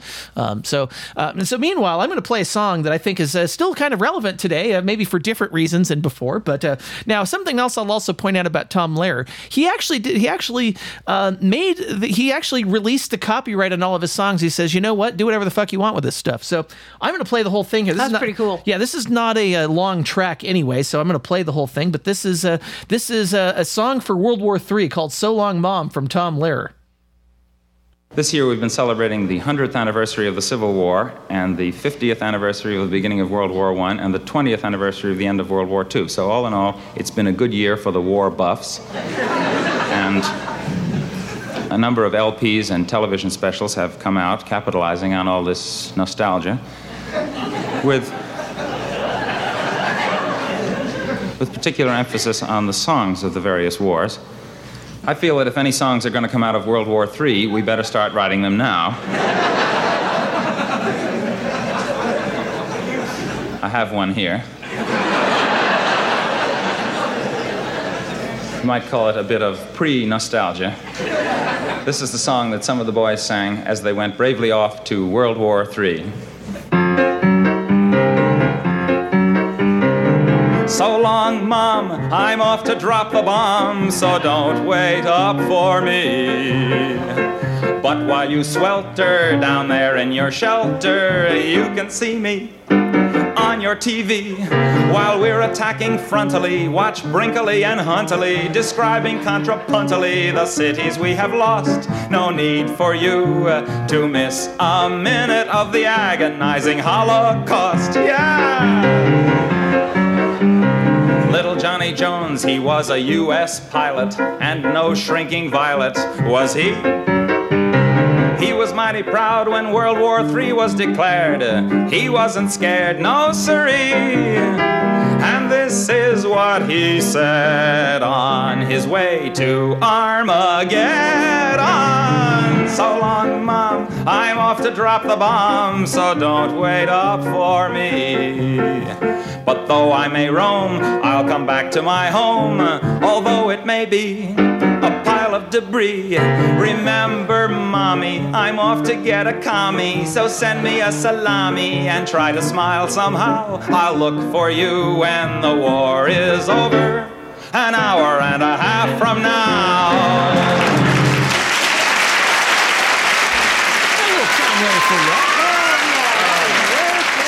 So I, I don't need to play that. I don't need to play the, uh, the the that's the full version of that song. So I don't need to play that during Studio 33. But I probably will add some more. Uh, I probably will add more Tom Lehrer to the to the off hour stream because I always like his stuff. Um, yeah, and it's not horribly offensive. No, it's not horribly offensive. So um, now, okay, it is now time for the toast and jam segment, and uh, now, Yes, it is. And and we're gonna start with actually what you what you got planned for Monday and Monday's That's going right. forward. Miss Hempress Emily, who happens to be in the chat right now. So shout out to her. Thank you for your courage, my friend. We are going to be doing our pilot episode of Coffee and Chronic at 7 a.m., that real early hour where you're like, what the fuck am I doing up this early? Oh, yeah, I'm a responsible adult. I have a job. Yeah. So Monday morning, 7 a.m. on the Lotus stream because for right now, we broke white bitches and we cannot actually afford to get our own domain, which we'll talk a little bit about uh, part of why that is uh, a little later in the Toast and Jam here. But it's going to be a great time. We're it, it's kind of like two yentas yakking is is the way I'm thinking about it. So we've got some topics we want to kind of toss back and forth opinions on, and we think it's really entertaining. So we're going to put it uh, behind a microphone and entertain you fine folks with it. Yeah, so the the the episodes will show up on the Lotus Effect uh, feed uh, and for, for for listening for pleasure later on. So I still need to put I need to put um, episode five, a funny thing about murder, which we did uh, last uh, last Sunday uh, uh, after no Yeah, Agen- so- after, after Lotus Effect, which was done after no, agenda. Right. Um, yeah, so if you're not if you're not able to peel yourself out of bed or 7 a.m. is when you just fucking fell into bed, it will be for posterity recorded and put on the Lotus Effect.show website. That's right. So, anyway, um, excuse me. Now, meanwhile, uh, what happened? Okay, so we- we're in into Tales from Rideshare, and I think um, you you had a great idea from the, the um, that we that we've now that we now implemented in both cars actually. That's right, because when we went to Israel a couple months ago, we participated in the protest as we've talked about, and we kept our flags because you fucking do. And I was like, you know what? I, I asked Phone Boy, I said, Will you find my Israeli flag? I want to put it on the dashboard of my car. I want to show support for your coworkers, our friends, the ones that I've met, the ones I've yet to meet, and the wonderful people that I did meet and that, you know, you've met before over there. Um, to to kind of say, hey, you know, we're we're standing with you and, you know, we're praying for you, asking you know, karma from the universe. So I put my Israeli flag on the dash of my car, and Phoneboy followed suit and took photos. And everyone has been really positive. Uh, Phoneboy actually posted it in the chat, so y'all can see it. And if you're not, and, and don't worry, they will be in the It'll show be in the notes. show notes, of course. Yes. Yeah, so we'll uh, that that is, but yeah, that is something we will. Uh, yeah, we're, we'll make sure that uh, we we have those because yes, now we got 'em- we have them in the we have them in the in the dash of the car, and so so that people can see them, and yeah, so we're showing. You know, so, That's right. Yeah, we're we're supporting our friends in uh, and uh, you know in, in in Israel, which I think is. Uh, I think uh, it's important to do. And I actually did have one rider who commented and, and said that they liked the flag. And, you know, we had a brief chat about it. Yeah, exactly. Uh, so um, now, meanwhile, you you had an interesting adventure yesterday. It started with a with a pickup of a code monkey. It Uh, did. yeah, so there was this ride that I noticed on the reserve um, map for Lyft that was paying like $72. And I'm like, well, fuck yeah, I can get to the area by then. And it was picking up from the airport subsequently. Like, all right, rock and roll. And I knew it was going down Interstate 24, kind of toward where Mama T lives. And he gets in the car and we start talking and he's a software engineer computer programmer and we just of course you know because i'm studying to get my degree we yacked about tech and just had a great goddamn time it ended up he asked me he's like um you know are you busy after this i'm like I'm not sure. He's like, I have a couple of errands to run. He's like, you know, I can I can either order, you know, order your ride again, or you know, we could do it off the books if you want. I'm like, dude, I'm cool with be off the books. You know, fuck rideshare. I'll park right over here. You get yourself situated, and you know, when you're ready, I'll be I'll be here. It ended up he was going down to a pagan music festival that's going on down in Pelham, Tennessee. And it was really cool especially because we're supposed to be having a eclipse tonight. So I, I i saw some of the attendees of this festival and i really wanted to go hang out with these folks. There was a bunch of people dressed really pagan jumping around just having a great fucking time living life being present. And i was like oh damn me having to be a responsible adult and fucking work. But it was awesome to talk with this guy about everything from ai to code to just it, it was amazing Yeah, sound, yeah. I mean, it, yeah, and you were, and, and there was because there wasn't there there wasn't a lot of rideshare down there. You you man, you were able to. Yeah, I actually uh, I had two other rides that resulted, and you can tell with the way these folks are dressed where they're going. It's a small area. You're probably not going to be going to Nashville dressed that way. I mean, you might be, but nonetheless, it was pretty much. I see these folks, and I'm like, caverns. They're like, yeah, how'd you know? Yeah, there you go. I mean, those boots, goth girl, give it away. But I loved those fucking boots. But anyway, it looked even fucking cooler after dark. And one of the things that I loved about it was that they had people who were setting up yurts. And I I like yurts. So it kind of touched me like fuck, this is kind of like what modern day Woodstock is becoming. You know, these pagan music festivals and these Bonnaroos, and you know, you've got Coachella and shit like that. I mean, people are in the music scene. They're they're into the experience. And you just need to find your people. you know, experience this. Um, we recently found out through Hempress Emily that there is actually a weed fest that's held in DC of all places. So we are planning, hopefully, fingers crossed, for 2024 to make the pilgrimage to DC and check this motherfucker out. I'm even thinking that maybe we can do it as a uh, a double date, if you will, with Hempress Emily and uh, St. Thomas. And the little one, that would be Titsma fucking Gee. Yeah, that's that's cool. And then you you mentioned this thing about autonomous taxis coming uh, to to Nashville. Oh, I had a rider tell me that um uh what is uh the name of that Yeah, Cruise. Yes, those fucking autonomous taxis starting in November are going to be in Nashville and I'm like, "Whoa, fuck no." I'm like I need a I need a supply of road cones. yes. Because of course, you know, if you put a road cone on the hood, it fucks them up and they can't go anywhere. okay, so so I so so I found a story about this by the way, just kind of just this. So this was this was announced actually back in July. Yeah. So Cruise CEO Kyle Vogt said said uh, you know whenever this was uh, done, it will expand its robo robo taxi service to Nashville as the GM subsidiary. that's an important thing. Uh, ramps up its commercial operations. Now the company's uh, self driving vehicles will arrive on Nashville streets. Uh, well, uh, uh, they say this week, but uh, uh, with a robo taxi service to follow. Now the announcement is the latest example of Cruise's aggressive push into commercial operations. Now, Cruise will also begin testing in multiple new cities, according to the company. Now, if the company's career page provides any hints, it seems Atlanta is one of them. Now, a year ago, the company only operated in San Francisco, has expanded to Austin, Dallas, uh, Houston, F- Phoenix, and most recently Miami. Now, Cru- Cruise isn't commercially operating in all of these cities just yet. They just established a formula for its rollouts. Now, the company typically enters a new market with test vehicles.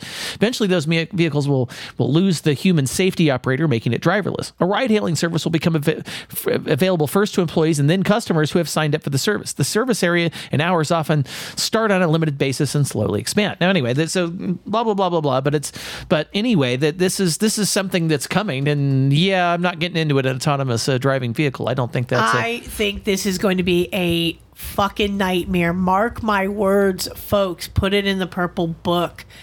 I drive with these assholes every fucking day. You put an autonomous vehicle in Nashville, and you, especially with how people get fucking drunk and do stupid shit, yeah, yeah, exactly. my brain is about to explode. So if you hear a massive boom, my head just went because I can't even wrap my head around trying to drive around these fucking things with the way people drive. The interstates are gonna be fucking gridlocked. The side streets are gonna be fucking shut down. This is gonna be an absolute nightmare. yeah, well, yeah. Good luck with that. Let's see how that works. Yeah. Yeah, oh, you know, we're not done reporting on this. I assure you. Yeah, well. we are here for you, pedalheads. Yes. Meanwhile, I um yeah, unfortunately I thought I was done with something. Yeah, probably not. Um so um so for the in, in the in the uh, in the saga of my divorce. Um so I had a um I got a I got an email from my now ex-lawyer informing me that of some communication from the from the opposition about uh, something related to um, well, meeting the agreement and the order that is now that is now in force. Now, I I dis, I'm not going to get into the specifics of it, other than to say I I, I disagree. I believe I am meeting the uh, requirements and, and that I intend to challenge it. If that if they wish to uh, um, bring it to court, I'm you know. I'm I, I'm I has like I said, if they want to get it changed, they need to have they need to uh, they need to have a court do it. So, uh, so yeah. Um, then my lawyer, I, I told my lawyer, I said, uh, yeah, I would like to retain you to deal with this. He's he's he decided to nope out. So now I'm on my own, uh, which I'm not happy about. But at the same time, I think he did me a favor because now um, they have to deal with me. And uh, guess what? Yeah, until I until I see uh, some legal paperwork, uh, probably not going to respond to anything that they have to say. So yeah, the fact that they've got my contact information, yeah, uh, good luck with that. Because um, until I see some legal paperwork, you're not getting anything out of me. Because I don't feel because at this point, uh, yeah, there's no legal obligation for me to communicate with these people. So you know, until there is such a until uh, I'm required to by the fact that there's a uh, that there's a hearing that I've that I'm required to go to, then I see no reason to to say a damn thing to them. Yeah, and basically, you know, my response is That fucking bitch. Yeah, I just I just would like to point this out that this that the divorce has been going for basically two years, right? And this is because it started. And in, it's very simple. She can't fucking get over the fact she lost. End of story. Your gravy train left the fucking station and you weren't on it, bitch. Get the fuck over it. Stop being a fucking useless mouth breathing cunt. Well- because I, I, I, you know what? There's got to be something in the fucking water, in the air. Maybe it's the eclipse. My ex decides to send me the most inappropriate motherfucking text message today, along with a video, basically telling me in his own mentally fucked up way that he's not over me and he is pissed. It it blew my fucking mind when that when I read that text message. I was like, "Are you fucking kidding me? This is truly a new low that he has sunk to." I mean, I'm not going to give details of it. Those who know what it's about have already seen the text message and agree that he needs some professional fucking help. Yeah, I mean, I yeah, my my response, which which maybe which you know, without context of when I when you when you sent that to me, I'm like, you're you're still talking to him because not because I not because I was upset by it, but but because like this the, the fact that he's able he's sending you these messages, it's like why is he doing that? And that was that was more. of but let me give the context also that my when I was telling Phone Boy about this text message, I was very distraught and I was looking for him to kind of hold me and connect with me and understand what this was doing to me. And instead, I get, why the fuck are you still talking to him? I felt so wounded. And I was like, are you fucking kidding? This is the reaction that I get when you can obviously see that this fucked my head up.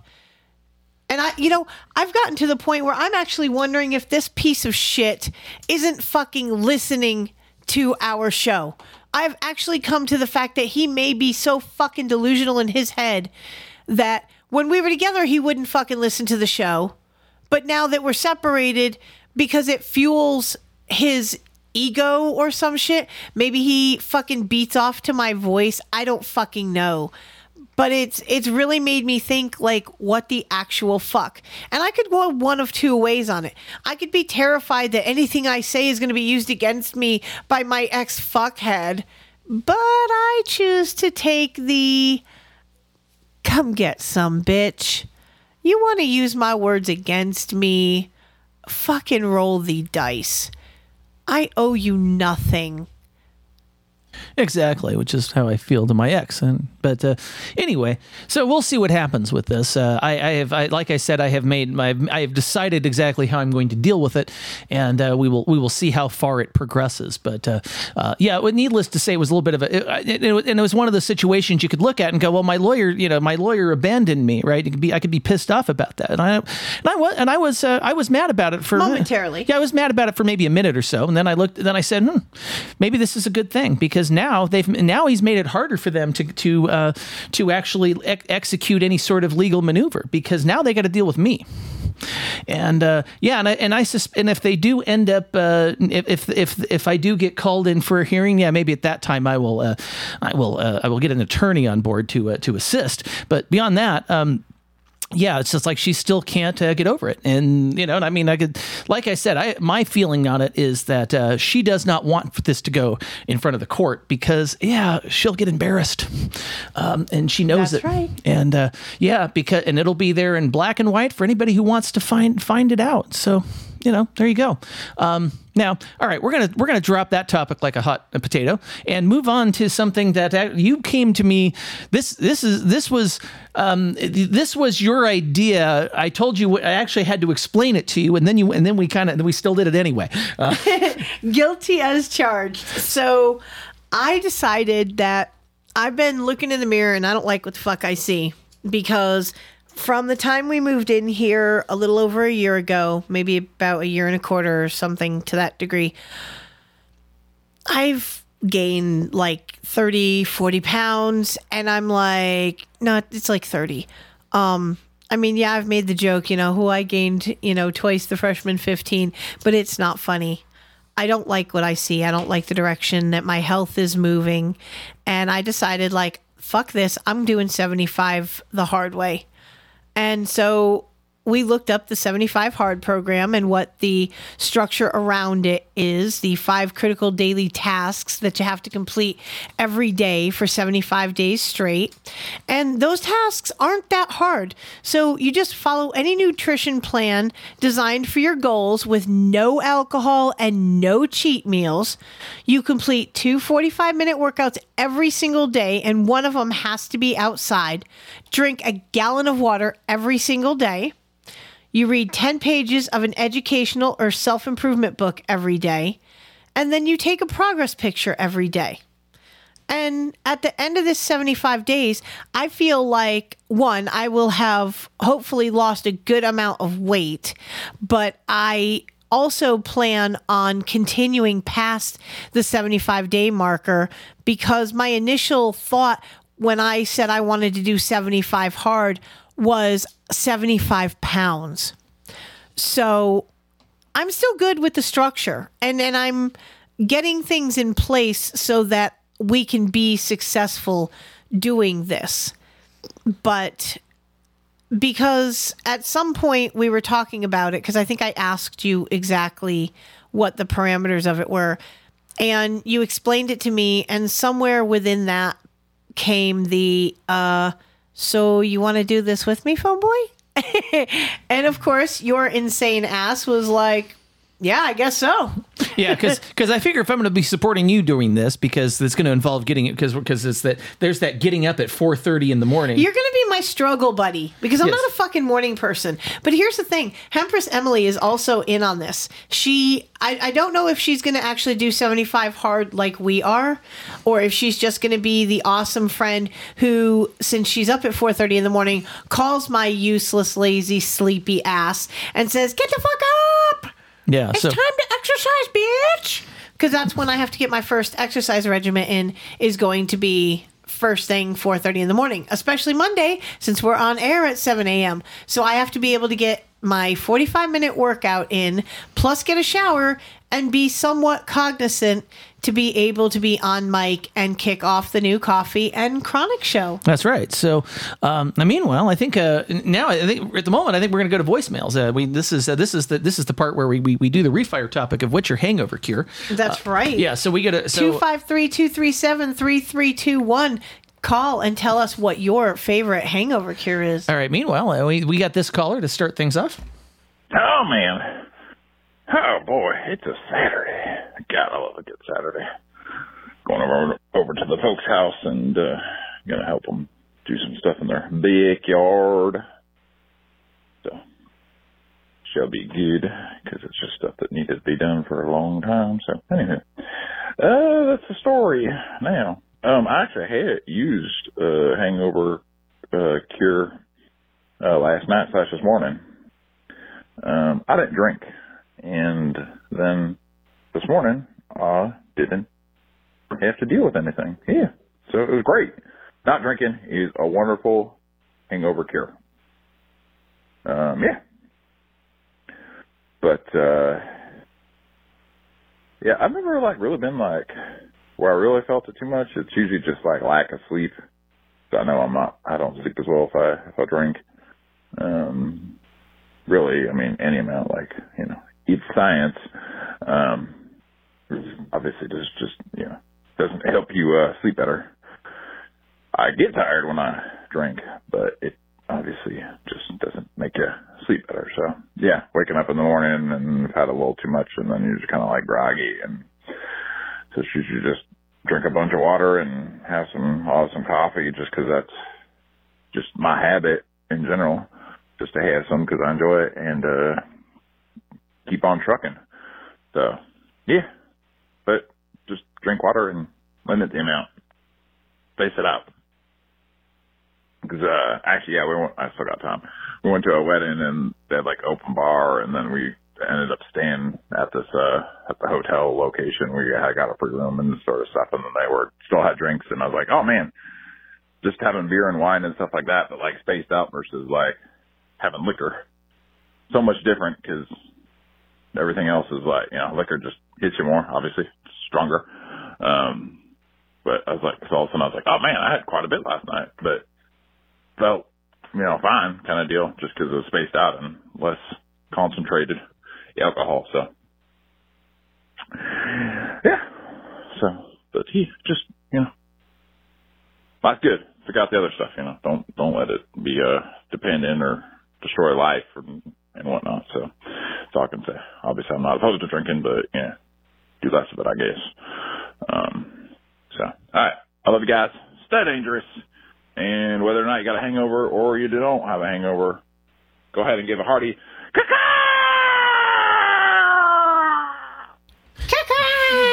Mr. Christopher Battles, thank you so much. What a fantastic voicemail. I love that. Yes, Stud. And yeah, by, I- by the way, Stud Dangerous was a uh, potential show title. Oh hell yes. And and I have to agree, two thumbs up with the if you don't drink uh, that's the best hangover cure is don't drink the night before or don't get completely fuckered up. Make sure you stay hydrated. Absolutely. I, you know what? I, this is. I need to put. I need to do this. I need to go, or I need to go. The, the, the hangover cure that that I need that we need to try. We need to get some Vinny Ultra Salt and use and drink that when you when you start drinking. Yes. Yes. However, But we are. for the however, next 75 days. or we're not however gonna, many We're, after that. we're not drinking. We're not drinking. that's right. So so there you go. All right. So meanwhile, we got the we got the next Yeah, call. thi- this is the last night we get to drink. yes. All right. So here come here here's our here's our next caller. Uh, that's, that's called in. What's up? Uh, this weirdo. Um, so, uh, what is my hangover cure? Uh, first and foremost, not drinking. Uh, but I've always been told it, it, it's grease. Something, gotta have something greasy. My mom used to tell me when she'd go out and drink when she was a kid, she'd come home, she'd be all hungover the next day. They weren't really supposed to be out doing that, you know. And uh, Grandpa would always make her a nice big old plate of runny eggs first thing in the morning, to where she uh, she hates runny eggs, but uh, that's why it's funny. Anyway, um, I uh, I like a greasy breakfast when I'm hungover. You need something to stop up whatever alcohol's left. Maybe some toast, or if you're not into toast, uh, maybe some potatoes or something, hash browns, something, something that's going to absorb a little bit of moisture. And then you need that grease to coat your the lining of your stomach so it stops the alcohol from the irritation part. Um, I've also learned that uh, to drink a glass of water and take a couple ibuprofen before bed when you've been drinking, that helps. Um, or uh, shit, what was I gonna say? Yeah, water before bed. Uh, ibuprofen before bed. Oh, oh, oh, uh, eat something greasy before you start drinking. Um, be it a, a, a cheeseburger or pizza or whatever other greasy substance you have. Um, that's probably, so like I said earlier, it coats your stomach with that grease and then the alcohol doesn't irritate your stomach and you're less likely to throw up. So I got a minute left, so let's get this out. Uh, one time I was drinking with some cousins and we went to this barbecue place, uh, in Kansas City, a little hole in the wall barbecue pit. And I got a bunch of, uh, I got a barbecue brisket sandwich, whatever, and I got some potato wedges. Well, we're drinking, smoking, playing cards and shit. And then, uh, um, I, I passed out. Well, I woke up in the middle of the night with the munchies, and so I ate the rest of my fucking potato wedges. And I ended up throwing up later on, and I almost fucking died because I couldn't, like, the potato wedges and the alcohol turned into essentially clay, of clay like Play-Doh, thick Play-Doh like consistency, and it got caught, like, halfway up my chest, you know, when you swallow something, you know, you didn't chew it enough or whatever. I'm about to get cut off, so I'll make a clip. Anyway, I almost died on potato wedges from drinking fucking too much Grey Goose. Anyway, love you, bye! Bye. Yes. that was fantastic, weirdo. I always love your voicemails. They're they're so just fucking real. And I actually did not know that thing about eating something greasy before you start drinking. Yeah. Um, but I do know that when I get fucked up, I do tend to want like pizza or something. Yeah, see the, bo- the, the body the body does if you listen to the body the body kind of knows what it needs right so that this is because you get this weird craving for something you don't it's like well maybe it need there's something that you need in that yeah Yeah, which is why I don't necessarily um, shy away from solving the craving. However, uh, because the craving is an evil bitch, I'm going to have to shy away because, you know, if we're going to do a hard 75, we need to be real. that's right and uh, yeah and this this next caller's real we, we can tell you she's real Favorite hangover cure? Hair of the dog. I don't care what kind of dog either, as long as it's alcohol. That's my story, and I'm sticking to it. Love y'all. Bye. thank Love you you, mama Mama T. yeah, the- Uh, all right. Well, um, I don't know. Usually, like the day after, I look at what the fuck I drank the night before and go, "Oh God, no, never again! I swear, just get me through this. I'll never drink again until the next time I do." okay we've got uh, all right we got one more caller here Uh, Oh, hello, it's Emily. Um, pro- favorite hangover cure um, would probably be a bowl of the cannabis and water and food. My most recent uh, hangover cure was sleep and water. Uh, coffee and cannabis airs Mondays mornings, 7 a.m. See you then. Thank you, Empress Emily. Absolutely fantastic. And yeah, I get that whole uh, water thing because ultimately the whole reason why you have a hangover is because your brain is dehydrated.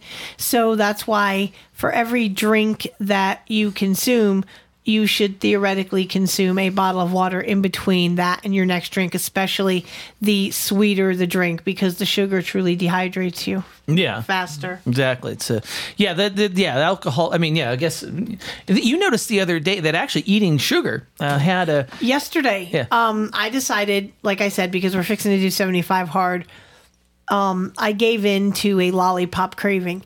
And what I noticed was that it, it was a, um, a it was a chupa chup pop, but it had bubble gum in the center of it. But anyways, I noticed that it gave me a headache. And that was something I had never experienced before. Um, not a headache, but a headache from sugar. yeah exactly. Now we got one more voicemail uh, that we that, that came in here, and we're gonna play it. This is the other mama. And I got to agree with Mama T. It's bite the dog that bit you. And that's all there is to it. My daddy taught me that. Thank you. Have a good day. Thank you, Mama Phoenix, aka the matriarch. Yeah, White the dog is actually the, uh, I- yeah, White the dog, White the- absolutely. The, White the dog is the La- love the transcription murder on that one. That was that was classic. awesome. So it is not too late, y'all. 253-237-3321. Tell us your favorite hangover cure. You can even text it to us if you're voice shy. We want to hear about your favorite hangover cure. That's right. Now, meanwhile, I think what we want you probably want to hear about uh, some higher consciousness, and well, so actually, Oh. what is your favorite hangover cure? Um, Because we didn't address ours. Oh, this is true. Then, yeah, I think this also gives us a chance for this thing to, to finish, so we can play what we're probably going to Yes, fixing to play. and I'll I'll make sure I have it yeah, here. you make sure you have it ready to I go will. here. Okay, so um, my favorite hangover cure. Well, first of all, like j- it, it, it- being smarter about how you drink, right? Because if Yeah. you, if you're gonna drink, right, there's, there's there's so mixing your alcohol is generally bad. If you if you yeah, start, if you start dark, stay dark. If you start clear, stay clear. yeah, exactly. So And uh, don't mix beer and hard liquor. Yeah, if you do that. that's that, a that- recipe for disaster. yeah. That's that's like mixing uh, uh, ammonia and and chlorine bleach. Exactly. So, um, but but yes, the other thing, yeah, drink lots of water, obviously. Oh, Uh, absolutely. yeah. Um, and and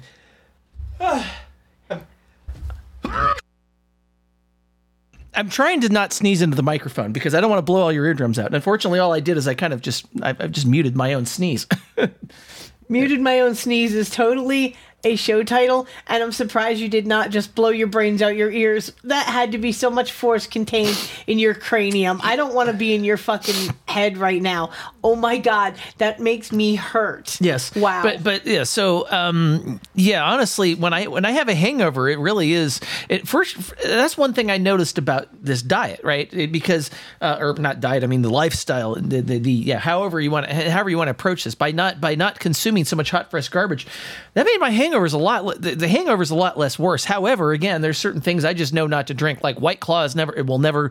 Uh, you know, if if it gives me a really bad hangover, yeah, it does not get consumed again. So, uh, you know, again, I, I tend to I tend to drink uh, when I drink. I I, I, like uh, you know I, I'm, I like whiskey. I, I'm, I'm you know I like single malt. I'm not I don't like it, but uh, and I and I like and I like uh, you know uh, well high ABV beer right beer beer Hell beer yeah. yeah no, which which I like as well. And so um, yeah, it is um, you know I I I'm quite uh, you know so it's just about you know and not doing so much right because I because if that's because honestly I've gotten to the point with alcohol like I just don't like really drinking that much. So if I never had another alcoholic beverage again, I'd be okay.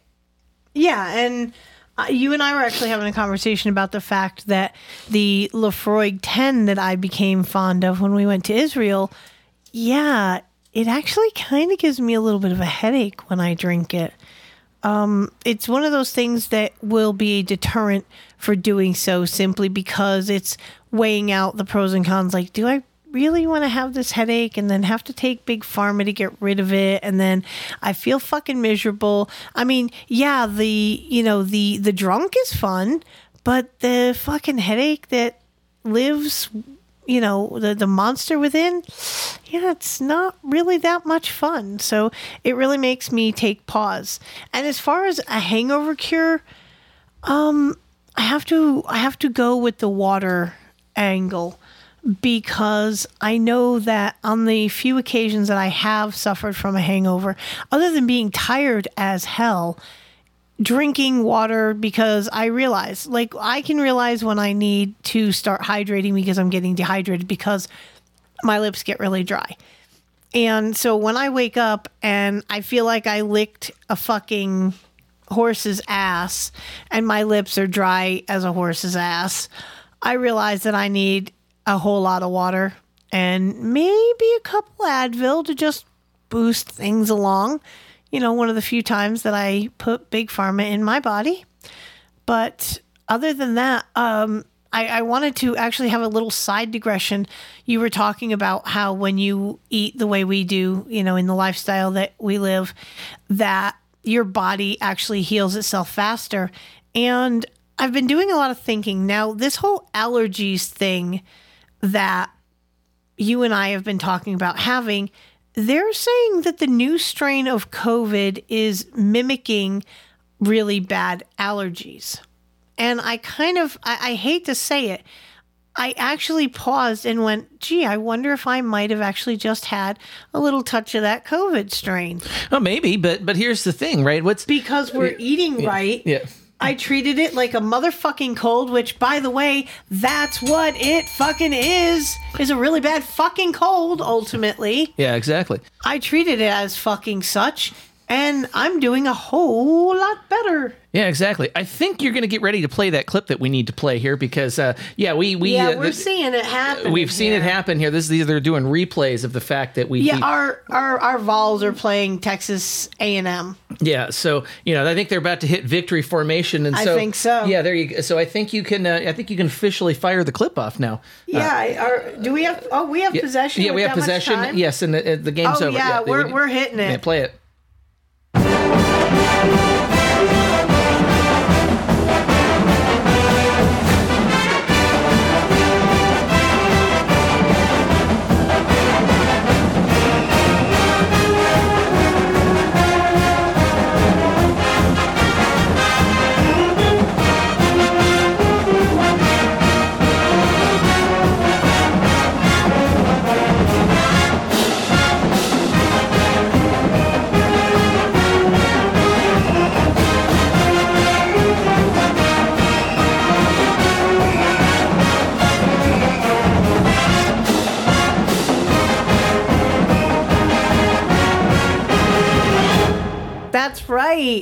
Go Vols.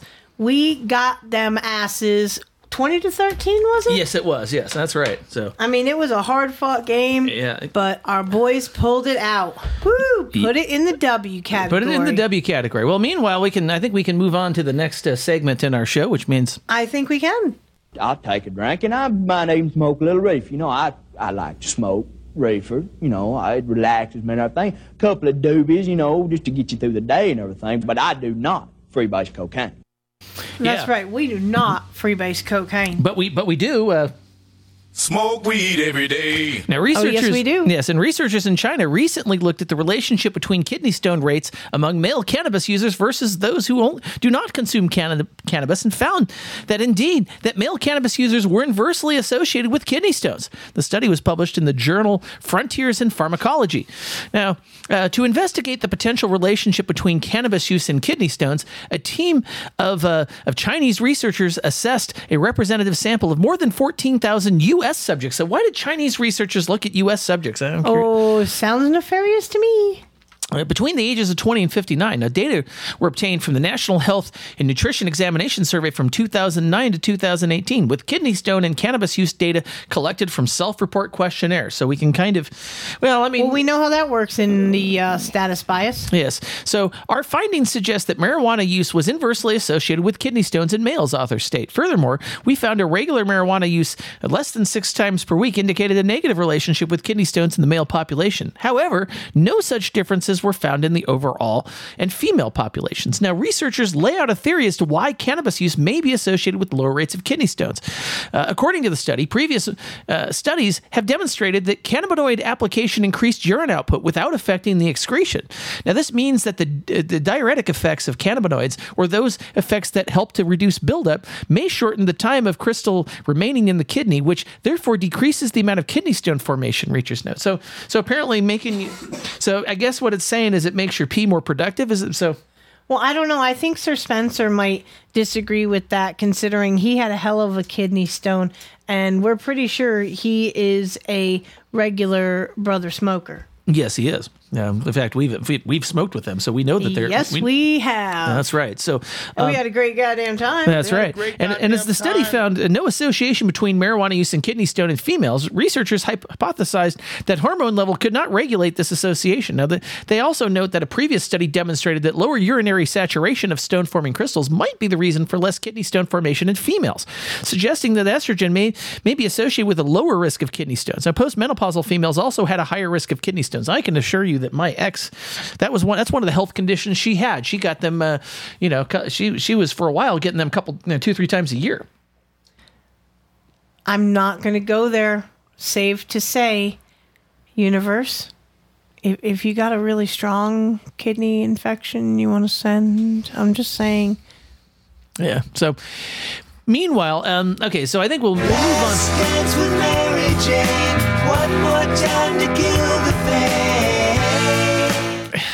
I give her a clipboard, and she anyway. Um, so yeah, I we- think that's actually called a soundboard. Clipboards are kind of rectangular like this, and they, they have a, a, a large clip on the top of it. Breaking the balls, breaking the balls. yeah. Well, I you know all I all I can say all I can say to you is, uh, know how bad you. Okay, why? Not a goddamn thing. You got N- nothing. No, I just I just hit the right. No, it went out over the street. It so. Do you know how bad you sound? Oh, really? Okay. Yes. I mean. Yep. I just I have to remember though. I got to be careful with some of this stuff. Like. She got the pussy! Yes, she does. Lick, lick, lick my balls! yeah! Exactly. Now, marijuana consumers who fought COVID had better outcomes and mortality than non-users study finds. Now, so cannabis users who caught COVID-19, the, the or COVID-1984, whatever the fuck they call it, had significantly lower rates of in, in- intubation, respiratory failure, and death than people who did not use marijuana, according to a new study based on hospital data that was presented this week at the annual conference of the American College of Chest Physicians in Honolulu. That sounds that sounds like a good place to have a conference, Honolulu. Oh hell yeah! Although, uh, God, I, I can't imagine. The, I'm trying to think what the flights would be from here. It's uh, yeah, probably. Probably a lot. Yes, because I know for, I know from the left coast it's about uh, it's about five six hours to get to uh, Hawaii from the left coast. Well, actually, if you're f- from L.A., I think it's like four and a half or something. But uh, Wow. yeah, I, I used to do those flights. So, I understand. yeah. So, um, So, marijuana users had better outcomes and mortality compared to non users, the study says, suggesting that the observed benefits might result from marijuana's potential to inhibit viral entry into cells and prevent the release of pro inflammatory cytokines. Okay, that, that sounds good stuff. The, the significant decrease in mortality and complications warrants further investigation of the association between marijuana use and COVID 19, the report published in a supplement of the Chest Journal says. Now, the cannabis users also had significantly lower health complications related to COVID. Now, uh, on univariate uh, analysis, marijuana users had significantly lower rates of intubation, 6.8% versus 12%, acute respiratory distress syndrome, uh, 2.1% versus 6%, acute respiratory failure, 25% versus 52.9%, and severe sepsis with multi organ failure, 5.8% versus 12%. They also had lower in hospital cardiac arrest, 1.2% versus 2.7%, and mortality, 2.9% versus 13.5%. Those are significant numbers. Yeah, they are. Now, Using a one to one matching analysis that compared mar- marijuana con- uh, consumers to non users by age, race, gender, and 17 other, other comorbidities, including chronic lung disease, the team found that cannabis consumers had lower rates of intubation, acute respiratory failure, severe sepsis with multi organ failure, and mortality, which is what those stats say. Now, during the early months of the COVID 19 scamdemic, some cannabis users uh, uh, or, or advocates claimed with little evidence that marijuana or CBD could prevent, treat, or even cure coronavirus infection, a claim many other advocates warned premature and dangerous. Now, in, in March of 2020, for example, former NFL player Kyle Turley, who said that medical marijuana changed his life and who now operates his own cannabis brand, made numerous unsubstantiated claims on social media that were, of course, uh, deleted, uh, you know, struck down, whatever, uh, that cannabis would prevent and cure COVID 19. Now, in an interview with Marijuana Moment at the time, Turley called his critics cowards. Now, I've been putting work I agree with that. yeah, I've been putting in work on my own dime, on my own time, taken away from my family to move this conversation forward. And that's what I've done, he said. I was a first round draft pick. I made millions of dollars. God saved my life through this plant, and I live in America. So get used to it, he said. And I'm going to continue to spread his word. Well, yeah. Who does this dude play for? He doesn't play anymore. He's an he's an ex NFL player. Um, oh. yeah. Well, like, kudos to this guy. Yeah. So, the, the, yeah, I bet I could look it up on Wikipedia if I gave a shit. Uh, Right, the- right. the- yeah, the Food and Drug Administration and Federal Trade Commission later took enforcement action against Turley's Neuro uh, XPF business. So, yeah, that, Oh, tell me that's not some fucking bought and paid for corruption right fucking there. Yeah, well, you want to talk about uh, bought and paid for corruption? Now, that now you've uh, you know with this next clip, I think you got to uh, you know you got to get it. Uh, well, so you're. You,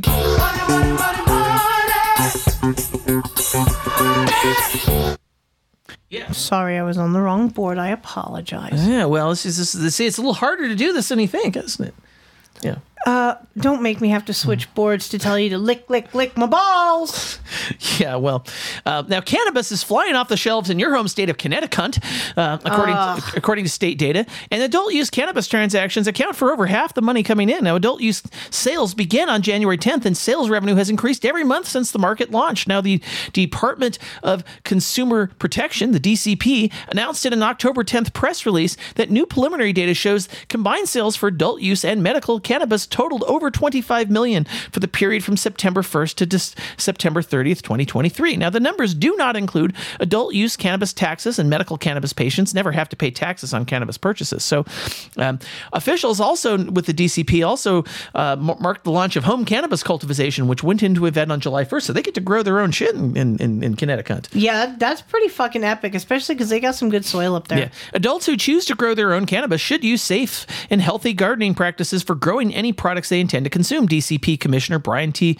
Cafferelli said in a statement from the agency. Plants should also be kept indoors, out of reach, and out of sight from children and pets. Now, under the state's regulations for home cannabis cultivation, adults aged 21 and over are permitted to grow up to six cannabis plants, including three immature and three mature flowering plants. Plants must be kept secure from children, pets, and others who should not be allowed to access cannabis. It's not entirely clear how home cultivation will impact adult use sales. Well, you know, there's. Uh, well, I mean, it, okay.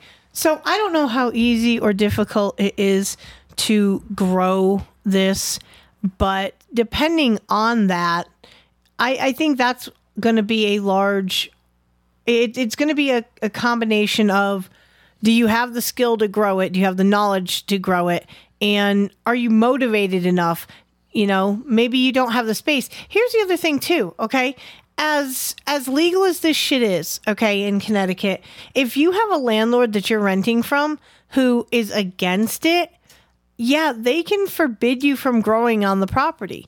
So there's a lot of other factors in how that is going to impact the sales market. Uh, that's all I'm saying.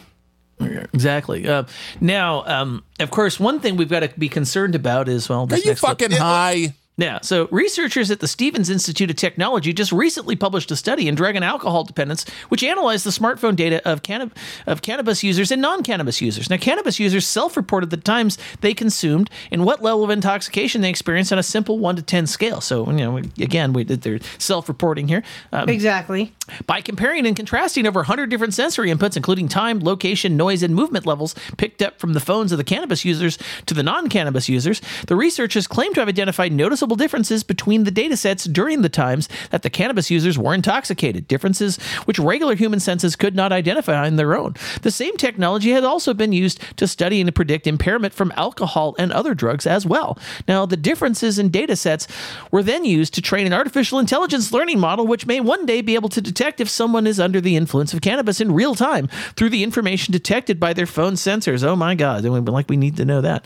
This No could hy- this could hypothetically allow the phone to intervene in some way in form of in form of a notification suggesting rideshare services. Now, the researchers claim their AI model could predict cannabis intoxication within 90% accuracy after being trained by uh, the smartphone data. Now, the company claimed to be able to predict cannabis impairment using only the smartphone data with about 67% accuracy, but when paired with time data like day of week and time of day, the artificial intelligence learning model lightly gradient uh, boosting machine was able to predict cannabis impairment within a greatly increased accuracy of 90%. Impairment was measured using a 0 to 10 scale, in which a 0 meant not intoxicated, a score of 1 to 3 was considered low intoxication, and a score of 4 to 10 meant moderate intensive levels of intoxication. Now, we tested the importance of the time features, i.e., day of week, time of day, relative to smartphone sensor data only on model performance, since time features alone might predict routines in cannabis intoxication, the study said, indicating that the AI learning model could predict impairment with 60% accuracy based on time factors alone. Now, cannabis users needn't hide their phones just yet before getting stoned, as the results of the study are still preliminary and more research is needed before a firm assessment can be made. There you go. We know what the hell that means. Here's the thing: if they actually, mar- you know, get the bugs worked out of this shit, I can just see cops having portable fucking things where they can like hook up to your fucking cell phone and know when they pull you over. They don't have to do the fucking, you know, one legged stand and, you know, walk the line heel to toe. They can just fucking plug into your phone and be like, okay, Mr. Jones, I'm placing you under arrest for driving under the influence. And uh, you don't know. Uh, the I mean, I don't see how they're going to be able to have that degree of accuracy because there's a whole lot of other variables involved. I I just, I mean, I don't, I I see this being a problem. Yeah, I see it being a problem too. Now, meanwhile, it- we're okay. So I think before we get into the next segment, I think we're, we're so uh, we're going to. I, I think um, this clip will make sense. I will explain this. I will explain how we're going to handle the back of the napkin uh, going forward after playing this clip to introduce it. Watch it, turn it, leave it, stop format. iPhone, schmyphone. The way I see it, the only good phone's a landline, and the phone should be made out of Bakelite. That's right, everybody. Time for tech news. John, do we have tech news? Uh, there's no tech news today. Why not? There's no new phones. In the morning. Yes, that was a pre- fucking epic. Okay, I'm no, not that's gonna- the first time I've heard that. I he said he had a new clip to introduce back of the napkin, and I said, "Oh, what is it?" He said, "It's an old no agenda clip." He said, "But I'm not going to play it for you. I want you to hear it when the pedal heads hear it." Yes. So I applaud you, sir. Yes. That is a fantastic clip. Yes, it's one of, it's one of yes. I, I've been waiting. And so the back of the napkin, we decided now the back of the napkin segment was originally kind of the place we put everything else, and we decided we decided that yeah, I do cover tech things often enough that the and in back of the napkin was kind of you know it was also kind of where we put the uh, you know the the uh, uh, the the what the what's what Phoenix is cooking uh, part of things because it's because it is so I, we, we're still doing that, but we are but it basically the back of the napkin is going to be the tech stories we think are kind of interesting. Now we're not trying to cover tech in great great detail, but things that people might things that might affect you that uh, you might be interested in, or just stupid shit in the tech industry. Um, and then you know we also have a new we'll have a new segment for the stuff that doesn't fit anywhere else. Uh, with the, the junk drawer that Mama T suggested as a as a name. Uh, yeah, we're we're actually con- launching that as a new segment for stuff that we think that we want to cover that doesn't fall into any of the other categories. Um, so, exactly, yeah. because that's how we row, row, row around here. We always change and evolve. That's right. So, meanwhile, I think you should play your. Uh, I- I'm I'm going to. It looks like it's alive. And living in the fridge.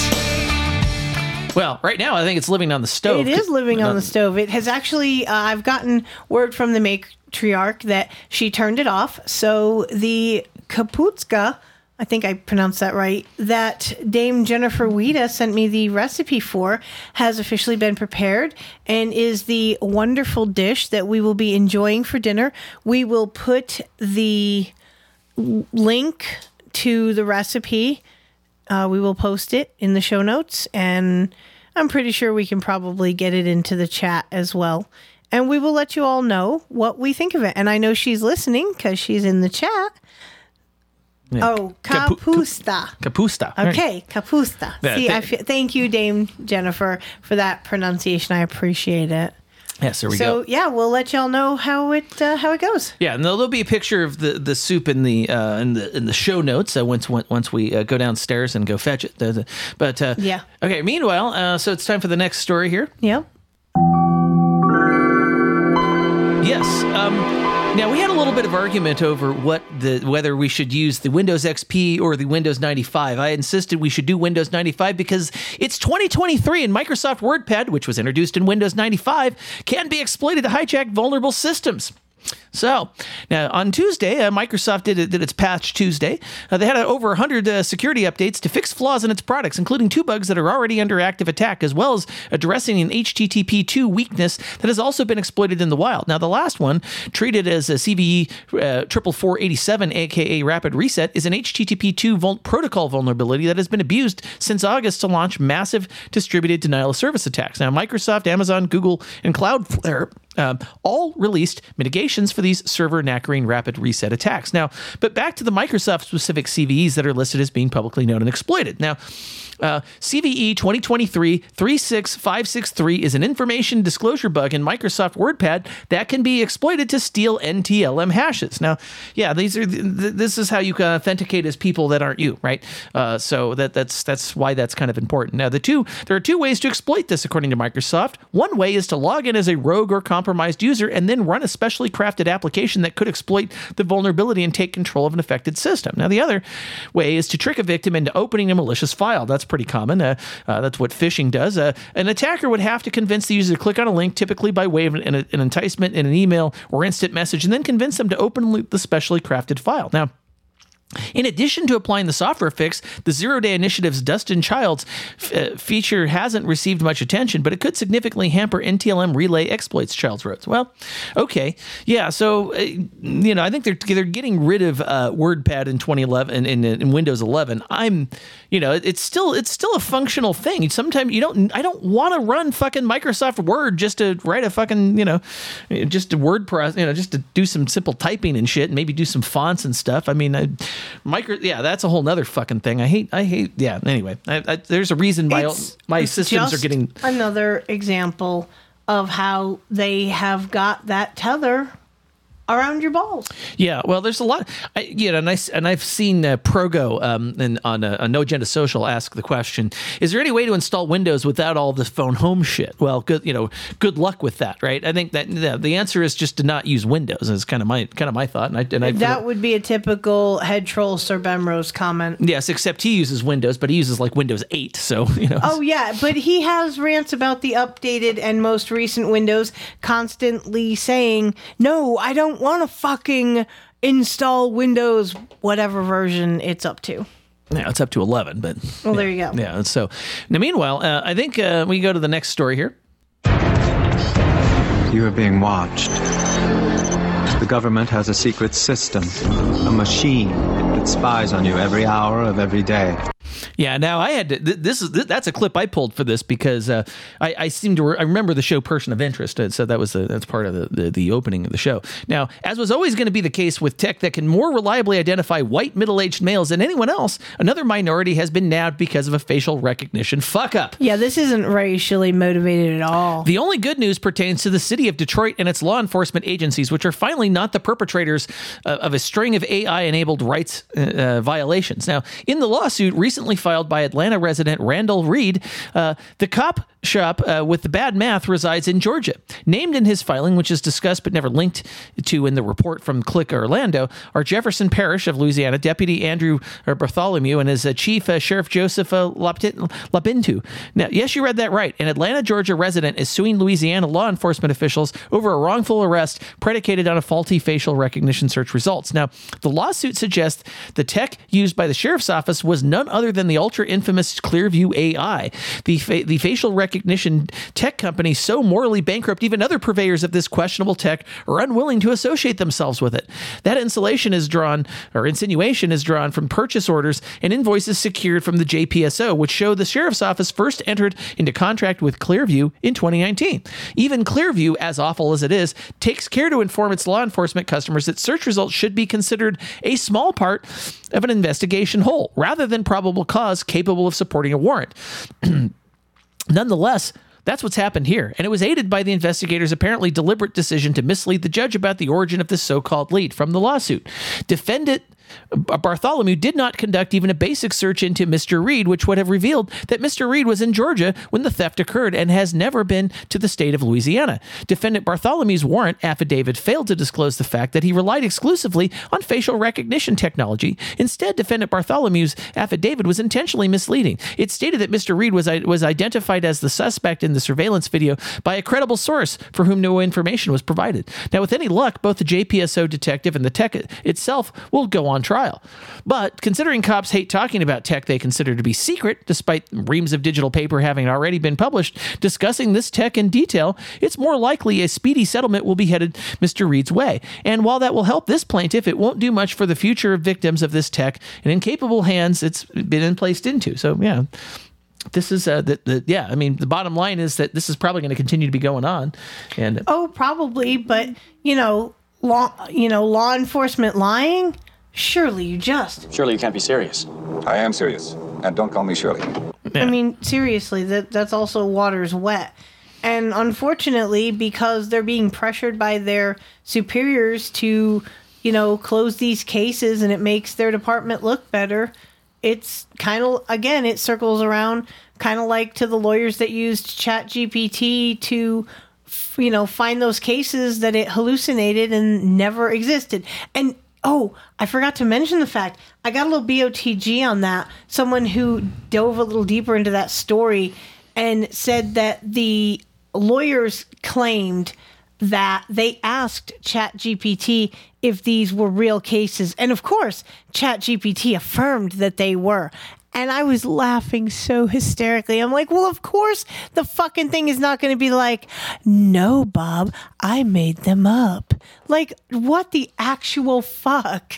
I don't think it, and I don't think Chat GPT remembers from previous session to session. I mean, I think it can possibly, but it, but the reality is, I don't think it's a. Yeah, I wouldn't. I, I don't know that I'd necessarily trust it with factual information. It depends on what it is. I, I was, I actually had a, I, so I did a podcast and all that. Um, that Again, baby, trust but verify. Yes, I did. it. I, I was. Uh, I was having. I had. A, I did a. Uh, I recorded a podcast with a with a work colleague uh, the, the, um, uh, earlier this week, and, and and we were talking about the the, the fact that yeah, these. You know, it really depends. That these AIs are doing a lot of. Um, you know, we we, we there.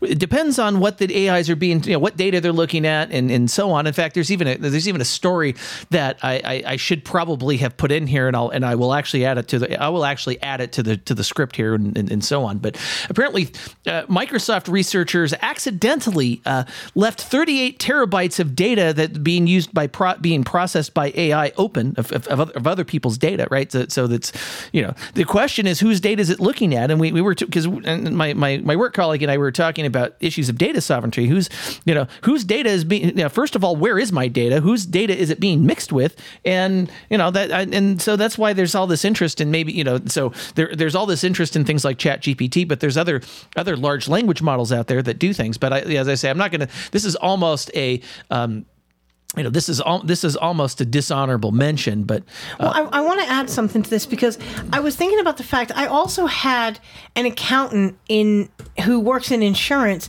in my ride last night, and we actually were talking about a lot of different things. And one of the things he brought up was that um, the I'm trying to think exactly what it was. I just had it. I'm sorry. Um, it it was basically that people are gonna like the people who are supposed to be held responsible, like the companies, um, when they like like when your credit card company has a data breach. Okay, um, they're working on legislation, I believe, or maybe not legislation. There's there's some insurance thing that they're gonna have to start being liable for future damage if you're like your social security number and your personal information um, if they had a breach they're the companies are going to have to start being liable for future damages that um, incur from the breach and the um, person's shit being stolen yeah. Okay. uh, Just to, just to cover this story very briefly, and I'll just do the summary of it. Uh, so, Microsoft AI's research team, while publishing a bucket of open source training data on GitHub, accidentally exposed 38 terabytes of additional private data, including a disk backup of two employee workstations. So, the backup includes secrets, private keys, passwords, and over 300,000 or 30,000 internal Microsoft Teams messages. Now, the researchers shared their f- files using an Azure feature called SAS tokens, which allows you to share data from Azure storage accounts. The access level can be limited to specific files only. However, in this case, the link was configured to share the entire storage account, including another 38 terabytes of private files. Now, this case is an example of the new risks organizations face when starting to leverage the power of AI more broadly, as more of their engineers now work with massive amounts of training data. As data scientists and engineers race to bring uh, new AI solutions to production, the massive amounts of data they handle require additional security checks and safeguards. Yes. Um, this is uh yeah th- this is uh yeah the, yeah you've got a yeah, hospital in Texas leaked out personal information that's almost like giving out lifelock for 2 years almost is just basically like here have a here have a Pez candy right Yeah, but that's exactly what they're doing is when they have a data breach, um, they can be forced to pay for LifeLock for a certain amount of time. So that's interesting that Weirdo actually had some boots on the ground on that. But you know, uh, I have a feeling that the ones who were responsible for that fuck up at Micro- Microsoft, they probably got an email something along the lines of You're fired. Get out of here. Yeah. Yeah, you're you're being made available to the industry like now. Clean out your fucking desk. Security will see you out. Yes. Well, once the data's out there, you know, this is this is the problem. This is when I think of like LifeLock. This is I, I actually I think this is a. Th- th- it's funny that they actually do this. This is an ad that these companies use themselves. That's what that's what's funny about this, and it, it, it kind of it highlights even the problem that they have as a, as an organization. David, you have one of the worst cavities I have ever seen. Okay, have a good day. Aren't you gonna fix it? Well, I'm not a dentist. I'm a dental monitor. I just tell you when you have a bad cavity. That's bad. Lunch? Oh, yes. Where are you going? Why monitor a problem if you don't fix it? Yeah, well, yeah. And unfortunately, I think a lot of these credit monitorings uh, pretty much they don't really necessarily fix it. I mean, they might fix some things, but yeah, if the information's out there, the information's out there. You can't they can't put the genie back in the bottle. You know. Exactly. But I mean, they can try like hell. Yeah. So uh, meanwhile, let's go on to the next uh, next story here. Oh, Elon. Yeah, uh, so I had to dig for that clip. Uh, so Elon Musk decides who needs headlines when we can just have pretty pictures. And suspends, it suspends an account that made fun of him. In August, it was reported that Elon Musk planned to remove headlines from the Twitter cards, basically making the site completely useless for news consumption. Yeah, it was pr- completely useless for news consumption because guess what? The only thing they serve on there is M5M, and most of that is bullshit. So Exactly. yeah, so at the time, Musk claimed it was somehow more aesthetically pleasing because that's what everyone looks for in their news links. They're aesthetically pleasing. Anyway, it's gone into effect, every, and every news link on Twitter looks like it's just a photo, and years and years of built in habits of how to tweet about the news and read news on X Twitter are flushed away. Basically, links to news stories now appear just as the image associated with the news story, and the only way to tell that it's actually a link is to happen to notice the tiny white text in the lower left hand corner, which is ridiculously easy to miss. And that's made a mess for news orgs that were used to using the tweet text to comment on the headline. The, the headline that is now missing. Now, of course, Mr. Free Speech Absolutionist um, has who, who has baseless, baselessly called people who annoy him pedophiles on multiple occasions couldn't allow anyone to make a joke over this new aesthetically pleasing news link display by referring to him as a pedophile. So when a nonsense uh, peddler whose sole claim to fame is basically implying tons of people are pedophiles highlighted the Juniper tweet uh, that was in that was in the story, Elon responded and suspended the account. Now. I guess comedy is no longer legal on the new, more aesthetically uh, pleasing tw- X Twitter. Uh, of course, in true Streisand effect fashion, now more people are learning about all of this, and reports are asking questions. Reporters are asking questions. So, just to sum it up, we have a very silly change that Elon made that makes news links basically impossible to parse on ex Twitter, which opened up a form, a fun form of trolling, which many people used to make fun of Elon Musk himself. Now, one of those troll tweets jokingly called Elon Musk a pedophile. Now, which is one of Elon's own favorite go-to moves when challenged. Another account, whose entire claim to fame is baselessly suggesting random people are pedophiles, highlighted this to Musk, and Musk, who pretends to be a free speech ab- absolutionist to the absolute most gullible people in the world who believe him, then suspended that account for breaking X's rules, by which Musk means offended Elon Musk personally. Well, I mean, that's, yeah. Uh, that user's backup account was also suspended, but this post uh, is long enough that we're just going to leave it there. Now, uh, of course, uh, as the story went live on TechDirt, uh, Elon unsuspended the Juniper account, so really we're back to uh, uh, to content moderation by whims. Then an hour later, the account was suspended again. So Oh yeah, it was it was a totally a um a look at me grab because he realized that his butt was in a pinch and he had to do something and then when he thought the heat was off, he just reversed it. yeah. So all right, I think it's time to uh, to head into the junk drawer. Humanity was incapable of solving even its most basic problems, like garbage, which had been stacked for centuries. Yes. So yeah, we, we, we have a lot of junk. We have a lot of uh, garbage in our junk drawer. Uh, Yes, we do. But I think we've got a great story to kick it off with. We do.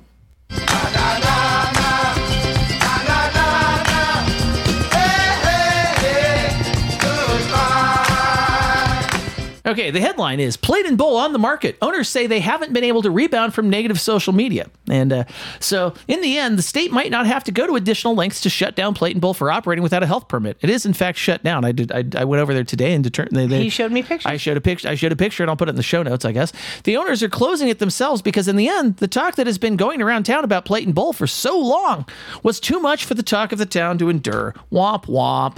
Um, Vince and Bethany Lucetta put their space and equipment at Village Green Mall up for sale last week. They did not set a date for closing what they call their private members club. Bethany saying in a text message to the Glade Sun that we will be here with normal hours until we aren't.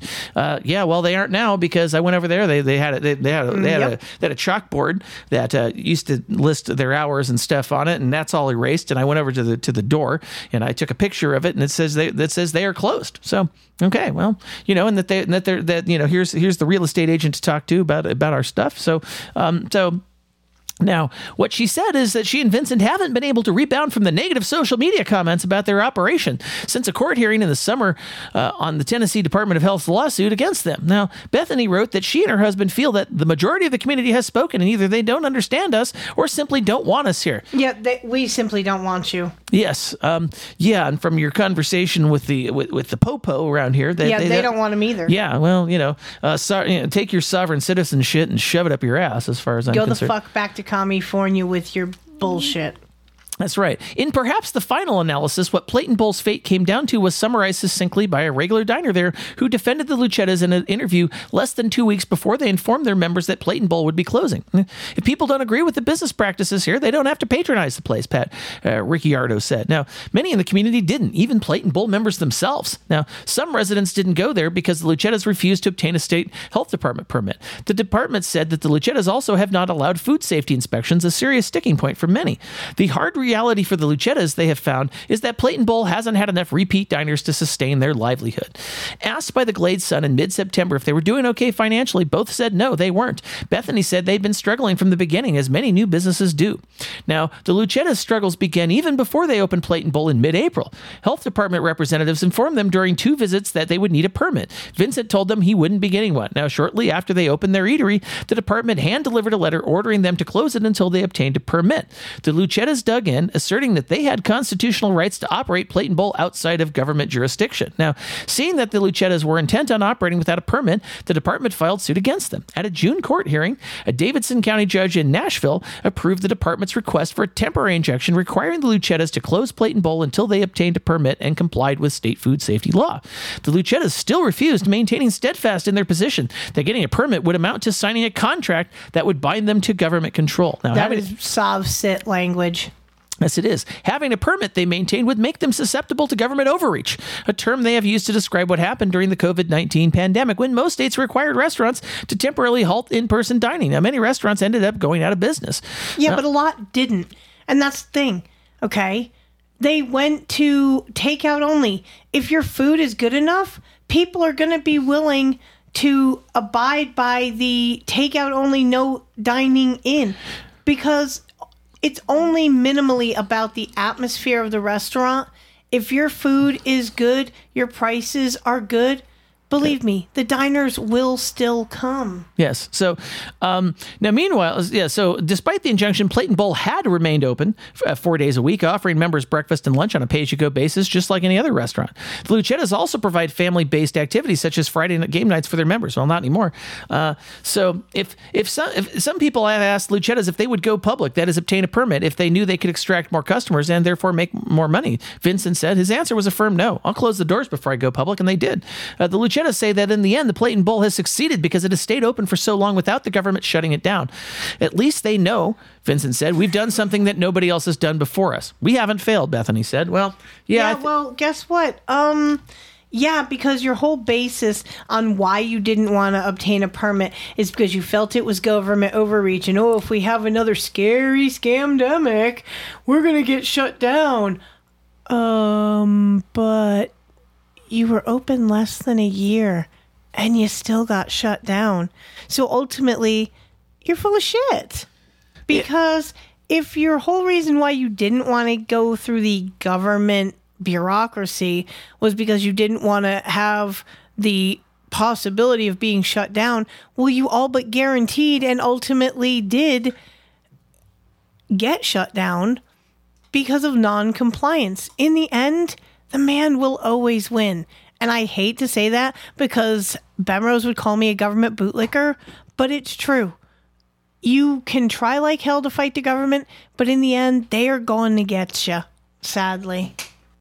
Yeah. Not only that, uh, I think that, that yeah. And this is this in this case though, the government didn't have to do anything. I, I kind of give I give the, I give the government credit for seeing what was going to happen and just basically allowing it to take place, and it didn't have to do anything. It, it basically, they shut their doors on their own. So, um, whatever you know. Exactly. And, you know, I, I, I hate to be that person, but at the same point in time, yeah, no, I don't.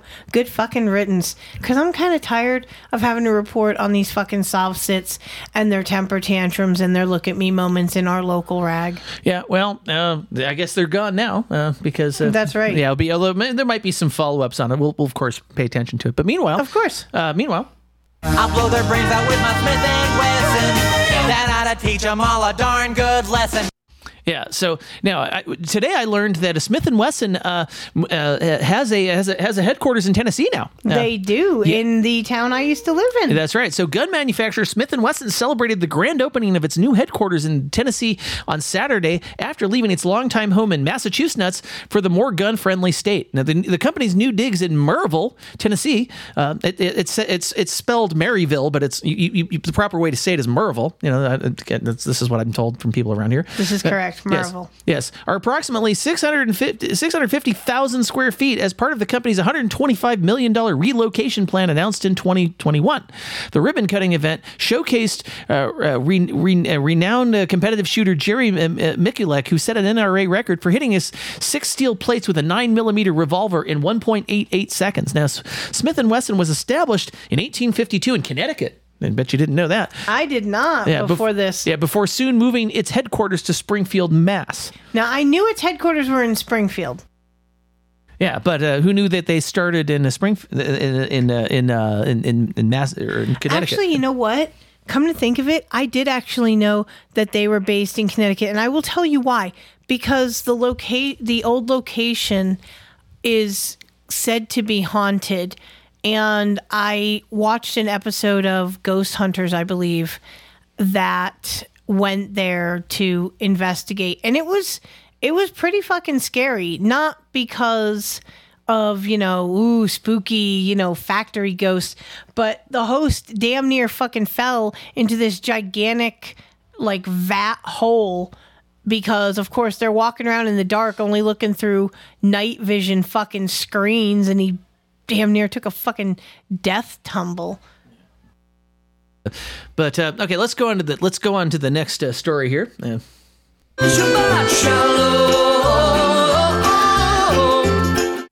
Yeah. Um, so um, I've I've actually had the uh, the uh, well I, I don't know if you call it the pleasure necessarily of flying on El Al.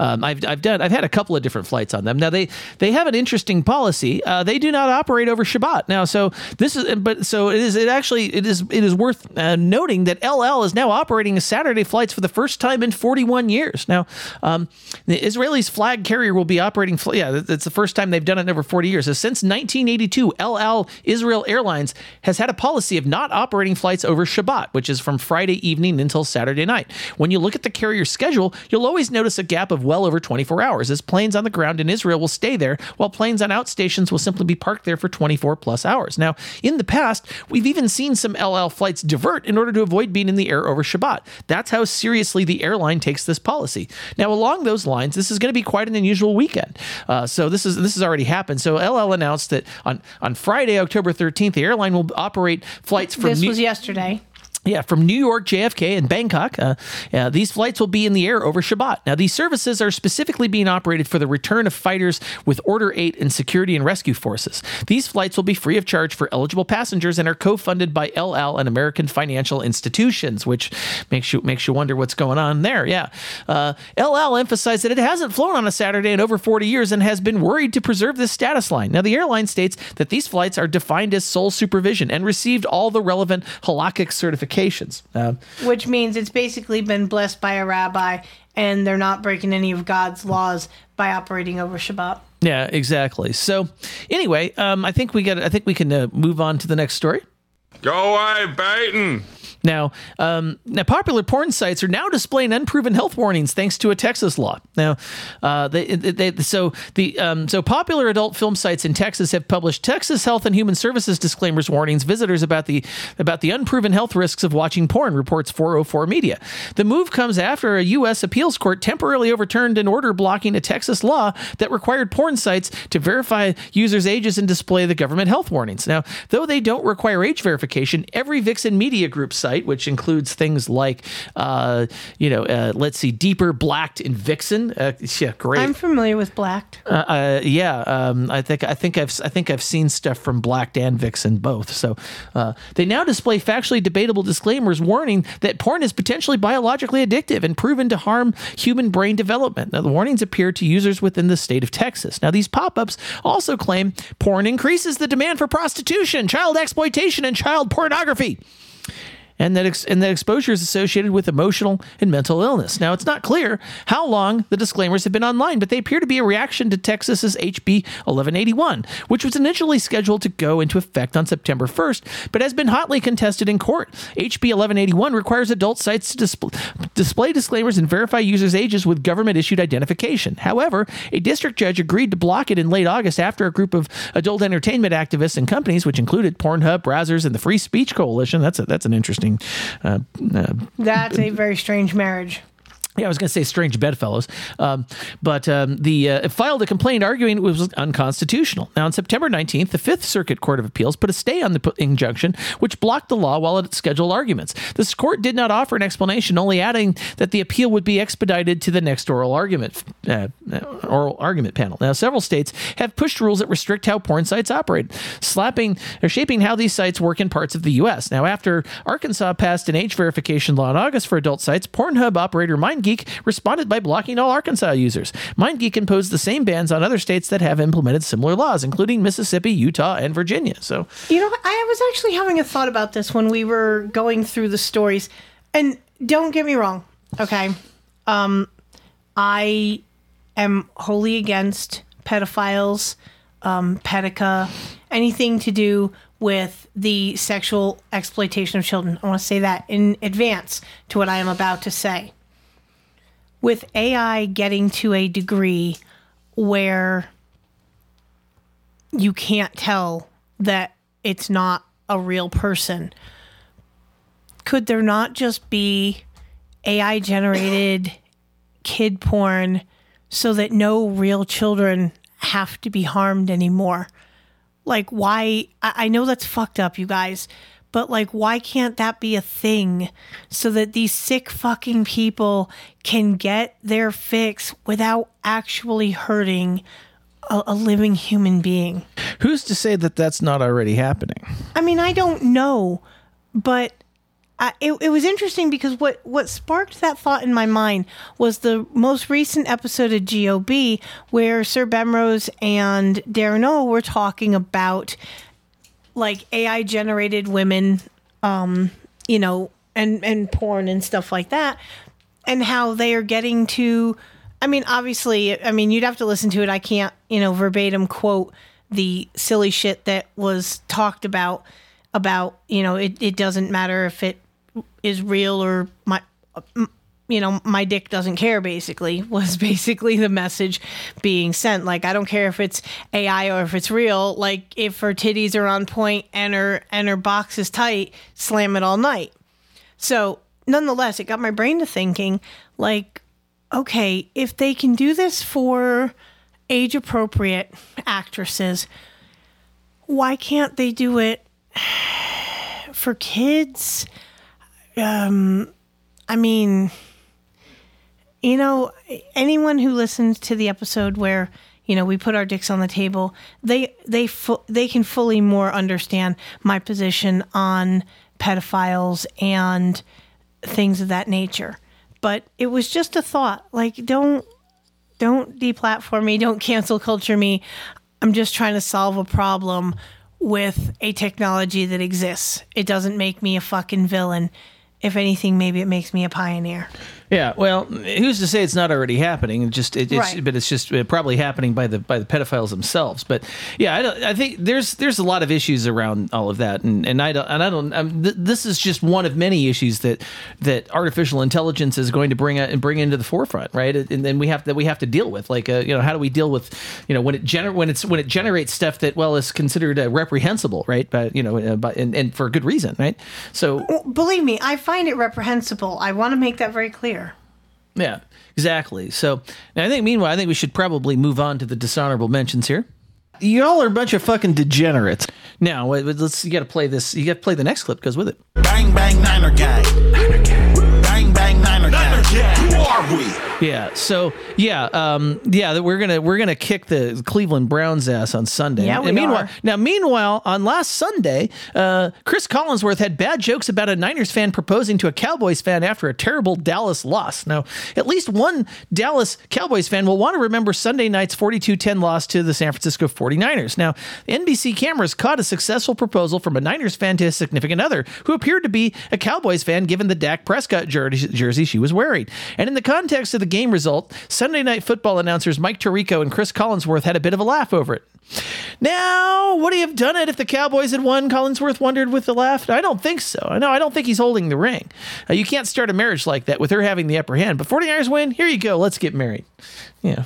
So, don't you dare do that at the game in december i will die of embarrassment I, no, I, no, I won't be doing that. However, you can play the ne- you. can you. you can play the next uh, clip here. Now, the I, I can't believe I'm having to even. The only reason I'm putting this story in This made me laugh, and I cannot tell a lie. When I read this little snippet that Phoneboy had put in the script, I burst out laughing. bone smashing TikTok trend isn't just dangerous, it doesn't work. Now, the TikTok trend bone smashing refers to people hitting themselves in the face with objects to improve their looks. Now, the misinformed theory behind bone smashing is that bones will heal in a more desirable alignment after being broken or fractured. Now, experts say this trend is extremely dangerous and can result in permanent damage. Yeah, no this shit. from the fucking idiots who gave you eating Tide Pods. Now we have smash smash your face with a fucking board to Well- improve your looks. Well, I think bravo millennials. Bravo. Yeah, I think I, th- I believe the uh, I, I believe the uh, the phrase uh, the, the the gene pool needs some chlorine. You are not fucking kidding. No, you know what it is? I don't think it's the gene pool needing chlorine. I think it's parents needing to go back to the days when you actually acted like a parent. You actually paid attention to your children. I understand. Oh, I have to work and where, where, excuse, excuse. You know what? You took on the responsibility of giving life to another human being.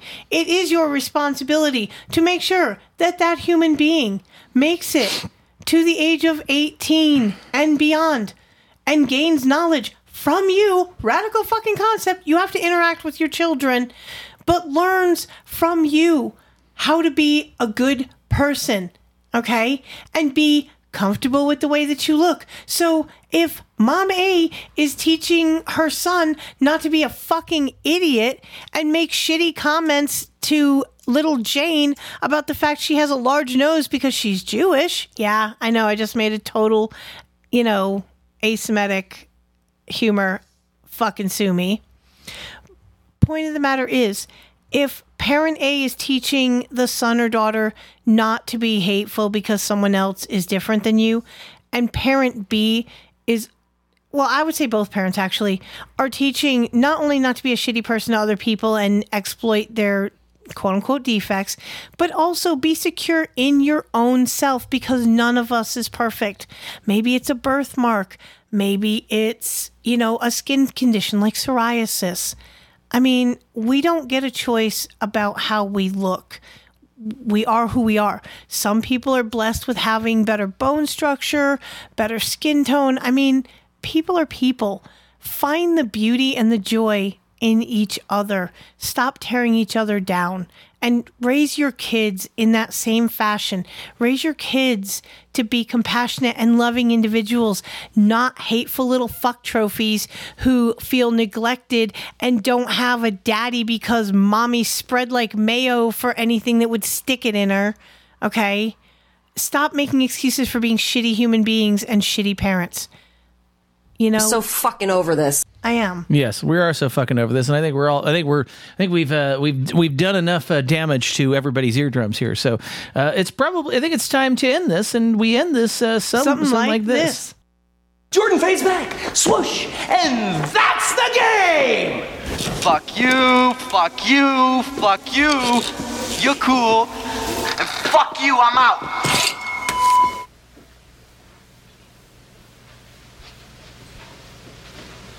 You're still here? It's over. Go home.